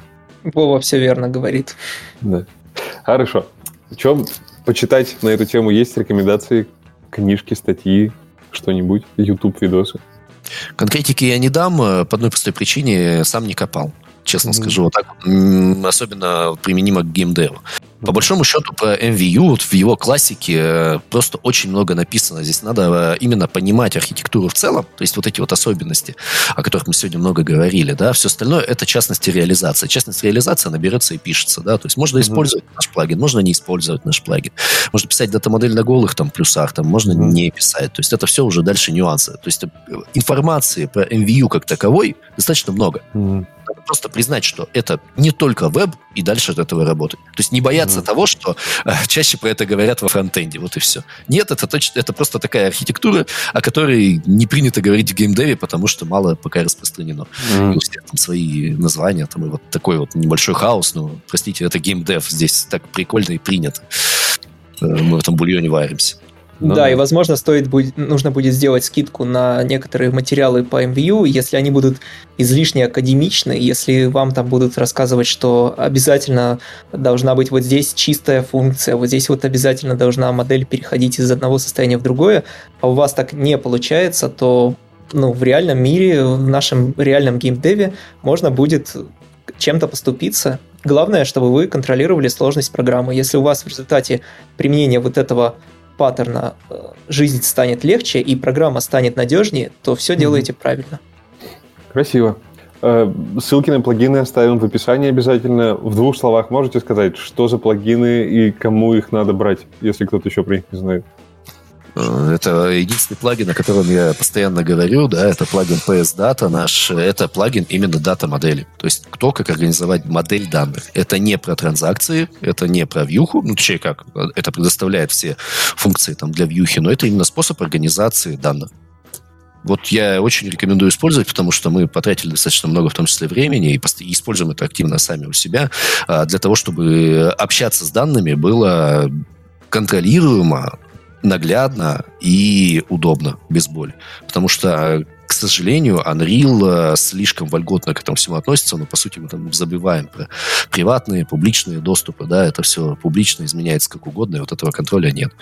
И там, есть, скажем так, излишнее потребление данных. Вот вот этот вот плагин мы рекомендуем, мы рассказывали там на DevGAM, по-моему, тоже э, доклад от Антона посвящен в том числе тому, о чем мы сегодня говорим, там часовой доклад сегодня просто дораспевали какие-то темы. Угу. Ссылку на доклад Антона надо будет тоже найти, приложить обязательно, тем более, раз он на эту же тему. Э, если кто-то из слушателей офигенно проперся с этого MVU и хочет с вами вместе делать игру, вам кого-нибудь надо сейчас? Можно ли к вам стучаться? Да, мы ищем C++ программистов. И ссылку на вакансию мы точно так же привлечем. У нас открыты слоты, мы ищем э, программеров под плюсы, под Unreal, то есть мы ищем либо плюсовиков, которые, там, условно, в геймдеве, э, ну, знают плюсы, допустим, не знают Unreal, такое тоже случается, но знают плюсы и знают геймдев, мы ждем mm-hmm. вас к нам, да, либо вы знаете и плюсы, и геймдев, мы тоже вас ждем. А у вас сейчас, кстати, как устроено? Вы нанимаете ребят, неважно, они могут ходить в московский офис, не могут ходить, как с этим, с пандемийным постосознанием? Да, у нас э, по желанию, поэтому мы нанимаем как бы по умолчанию на удаленку. При желании можно ходить в офис, только считать, что там практически никого нету. То есть мы в основном mm. работаем на удаленке, и ну, вот наш это желаемый формат. При этом опция mm. офиса у нас есть. То есть вот, пожалуйста, офис на Ленинградке. Э, можно приходить, работать там. Несколько человек у нас работают в офисе. Угу. Антон сейчас доказывает, что он офис есть. Да. Да, я сейчас из офиса. Да, видите, как хорошо. А у, а у меня только часть офиса. Вот, вот это вот было забрано из офиса. И оно теперь живет со мной. Поэтому как бы душой я тоже там. Ага, ну хорошо. Супер, ребят, мне стало очень понятно, как вы это все используете. Я надеюсь, слушателям тоже. Давайте ответим на несколько вопросов слушателей, и на этом будем прекрасно заканчивать. А, так, вопросы... Я не знаю, как они отсортированы, но они отсортированы как-то. Я буду их читать. Если мы уже ответили, мы будем говорить «уже ответили» и проходить дальше. Значит, первый вопрос. Интересно, но одно дело переписать часть дом, это имеется в виду фронтендовский дом в браузере, видимо, и другое — пересоздавать кучу контролов в движке. Как это ложится на лайауты из ресурсов? Что делать с анимацией изменения состояния? Может, есть пример анимированного UI в движке, сделанного по этому принципу. Если вы поняли, что это имеется в виду. Надо. Если я правильно понял вопрос, надо просто не менять. То есть, условно, надо четко понять, что UI становится только вьюхой. При этом никто не запрещает UI иметь свои внутренние стейты. Допустим, у вас поменялись какие-то данные. Э, те же самые хелсы игрока. UI узнает это событие и дальше живет своей жизнью. Он может показать что угодно, диалог показать какой-то там, барчик пробежал там и так далее. То есть это все не относится к тому, как данные живут внутри. То есть изменения данных и изнутрения как бы вьюхи, они живут параллельно и могут быть не связаны. Володь, слушай, а ты не помнишь, может, я с чем-то путаю, а была же какая-то тема, вот я не помню, где это, в реакте или где, где пересоздается действительно при изменении модели, контрол просто не пытается адресовать изменения, он просто создается заново с новыми вводными. Было же такое, да? Может, он вот это имеет в виду автор? Да, по-хорошему, более таким академичным подходом было бы, если угу. бы мы если бы view был функцией от модели. То есть вот модель изменилась, и view никак не зависит э, ни от чего, кроме модели. То есть, условно, в такой парадигме мы не могли бы анимировать заполнение прогресс-бара, потому что у нас с 50 на 100 поменялось, а с 51, 52, 53, 53 с половиной мы не перечислили там. Ну, понятно, что в реальной жизни так не получится. Угу. И у UI есть свой, свое состояние, вот у этого прогресс-барчика будет анимация. Э, но это, ну, это конкретное локальное UI состояние. Вот именно во вьюшке mm-hmm. сидит. Mm-hmm. Окей, понятно. Идем дальше. Следующий вопрос. Хотелось бы услышать про архитектуру UI в Unreal Engine. Есть ли какие-то общепринятые принципы построения UI-системы? Сильно ли влияет архитектура UI на производительность? Какие элементы нужно программировать с помощью C++, а какие с помощью Blueprints?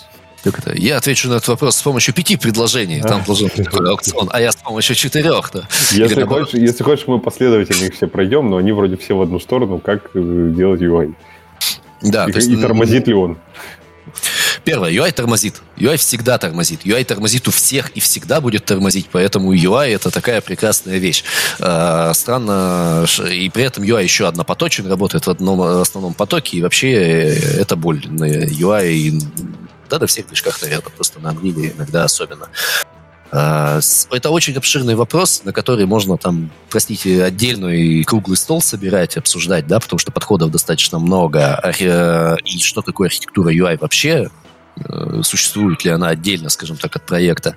Но в целом, построение интерфейса дико влияет на производительность, но оно влияет э, оторвано от всех наших дата-моделей и транзакций. Да? Это к вопросу больше о количестве элементов, вложенности и так далее это уже там окна поверх других окон, как это все рисуется, это очень такая техническая проблема, и надо знать, что это всегда все пересчитывается, это ужас, кошмар и так далее и тому подобное. Если же говорить про связку UI с нашей дата-моделью, то здесь, э, возможно, это всего два варианта. Либо у вас UI живет только в блюпринтах, вот у нас он живет, по-моему, только в блюпринтах на текущем проекте. Только базовые классы какие-то, чтобы очертить границы существуют, а остальное UI в блюпринтах ну, допустим, менеджер окошек, да, то есть менеджер диалогов, он живет в плюсах. То есть, э, чтобы он не был там блюпринтовым каким-то монстром, он живет у нас в плюсах. Подобного всякого рода. Но сами окошки, да, сами вот частные реализации, они все живут в плюсах. Все их внутренние, ой, в блюпринтах. Все их внутренние стейты, там, которые вот там, для анимации, там, для каких-нибудь, э, не знаю, эффектов и так далее, это все живет в блюпринтах и, так, и целиком на виджетах сделано. А второй подход, который, например, иногда используют эпики и сами делают, это то, что типа в плюсах создавать классы со всеми переменными, вот этот bind виджет делать а, или bind виджет, э, соответственно, и э, только дизайн реализовывать э, в виджетах.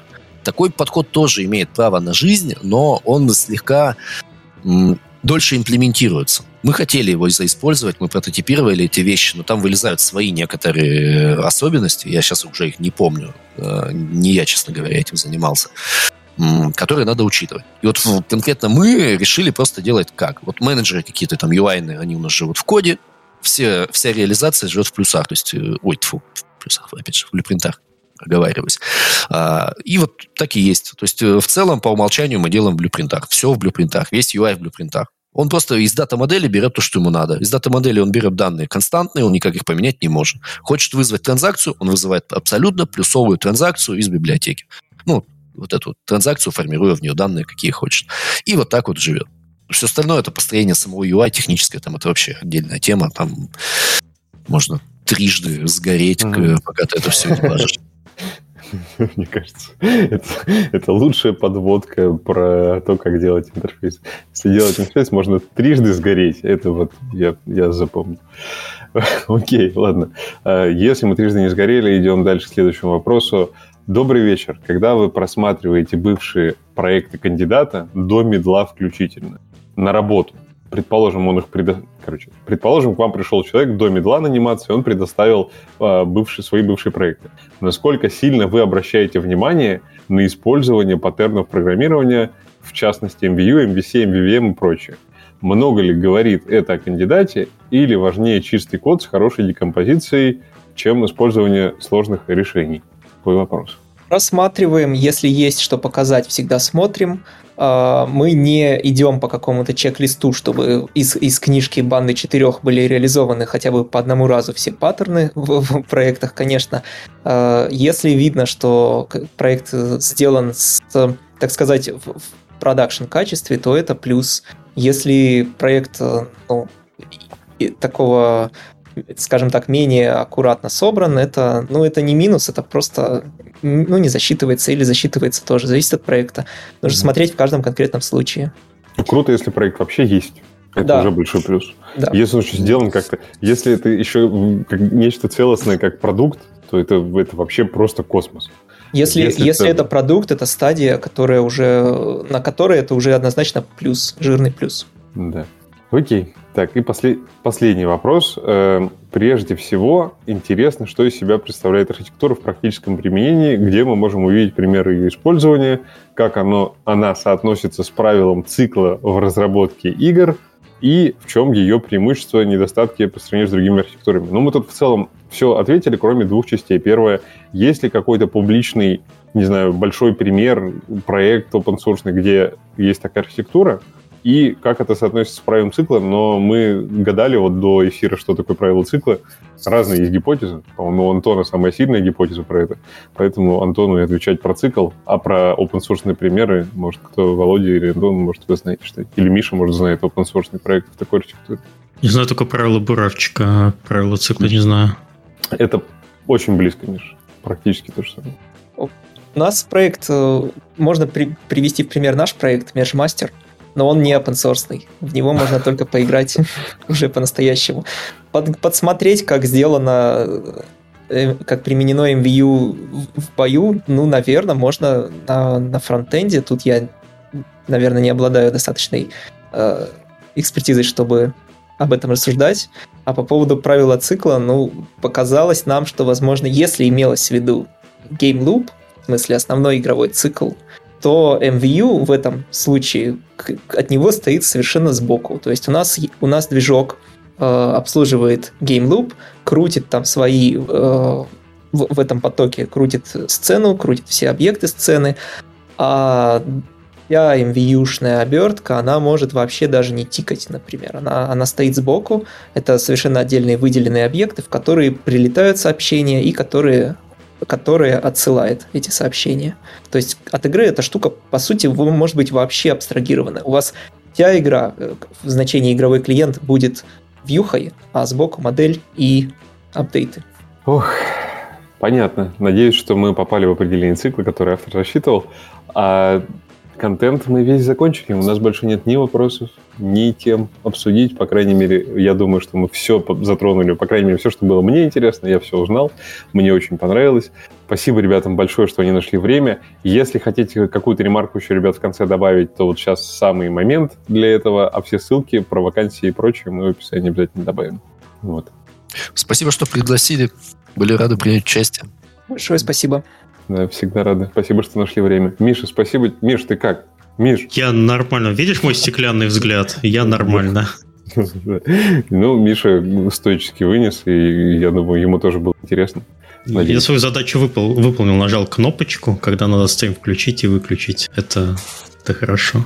Да. Э, я, я бы еще хотел послушать в комментариях э, людей, что они думают по поводу таких же у нас технических выпусков. Э, как часто мы хотим видеть Олега раз в ну, месяц, два раза в месяц. Мы опрос теперь будем проводить про это. Нет, я в смысле, что фидбэк хочу. Я знаю, что Олег очень любит фидбэк. Э, хотелось бы послушать, э, что вы скажете про этот выпуск. Про что также хотелось бы вам еще услышать из технического по разработке игр.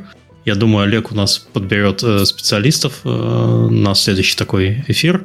Раз в пару месяцев, раз я бы с удовольствием еще помолчал бы. Два часа было бы классно. Спасибо. Ну, если, если найдутся темы, то обязательно, да. Я очень хочу про э, Defold поговорить, как всегда, но там, ребята, пока... Как? Опять? Опять ну, про нет, Defold? Что про такое? Defold, не, не про Defold, как мы говорили с Лешей, с Олегом вообще, а про Defold. Там вот, вот ребята ужаснутся сейчас. Представьте, что там весь движок, и писать код можно на Lua в основном.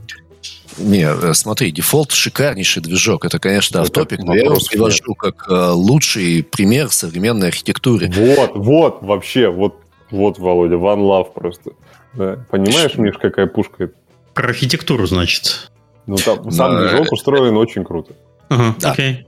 Там, ну, там если, есть, если найдешь специалистов, сейчас я тебе скажу, Олег, когда ты можешь прийти.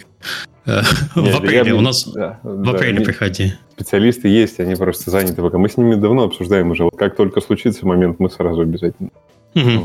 Окей. А, следующий эфир у нас через неделю. Он будет э, про, как обычно, про ответы на ваши вопросы и по новостям. Я не уверен, что будет э, Алекс с Лерикой, потому что они улетели вчера в США, всю неделю проведут на Дайсе, и, возможно, там будет накладка с билетами, хотя было бы очень неплохо послушать, как прошел Дайс в Лас-Вегасе, ведь, ведь когда вы в последний раз были на живой конференции? И, и если это не Дивгам в Москве в, э, осенью. Вот. На, на Паксе 19 года. Вот у меня где-то так же. Мы с тобой даже... были. Да, вот мы, мы, мы были... Я только не... У меня уже все так смешалось, и у меня мир поделился вообще перед началом локдауна. Mm-hmm. Но было весело, вот. А как сейчас проходят такие крупные конференции, тем более в Лас-Вегасе, было бы неплохо. Есть маленькая надежда, что, э, что все войдет в свои русла. У нас, кстати, в Нидерландах 25 числа отменяют вообще все, все ковидные правила. Можно Ура! гулять, не хочу. вот. Э, единственное ограничение для ивентов больше 500 человек. А так можно в общем маску не носить.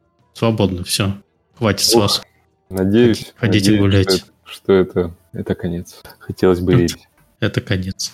Снова все будут видеть наши страшные лица разработчиков игр, да? На конференциях. Да, и Девгам-то в мае все-таки случится, так что это готовьтесь. Я даже себе паспорт э, меняю. На что? Сейчас новый. На что? На новый паспорт. У меня срок годности иностранного международного паспорта закончился, и я сходил тут в посольство. Ладно, все, что-то мы заболтались, извините. Я молчал два часа, надо хоть что-то сказать, чтобы это... Спасибо гостям, спасибо Олегу. Пишите фидбэк. Услышимся через неделю. Всем пока. пока. Всем пока. Всем пока.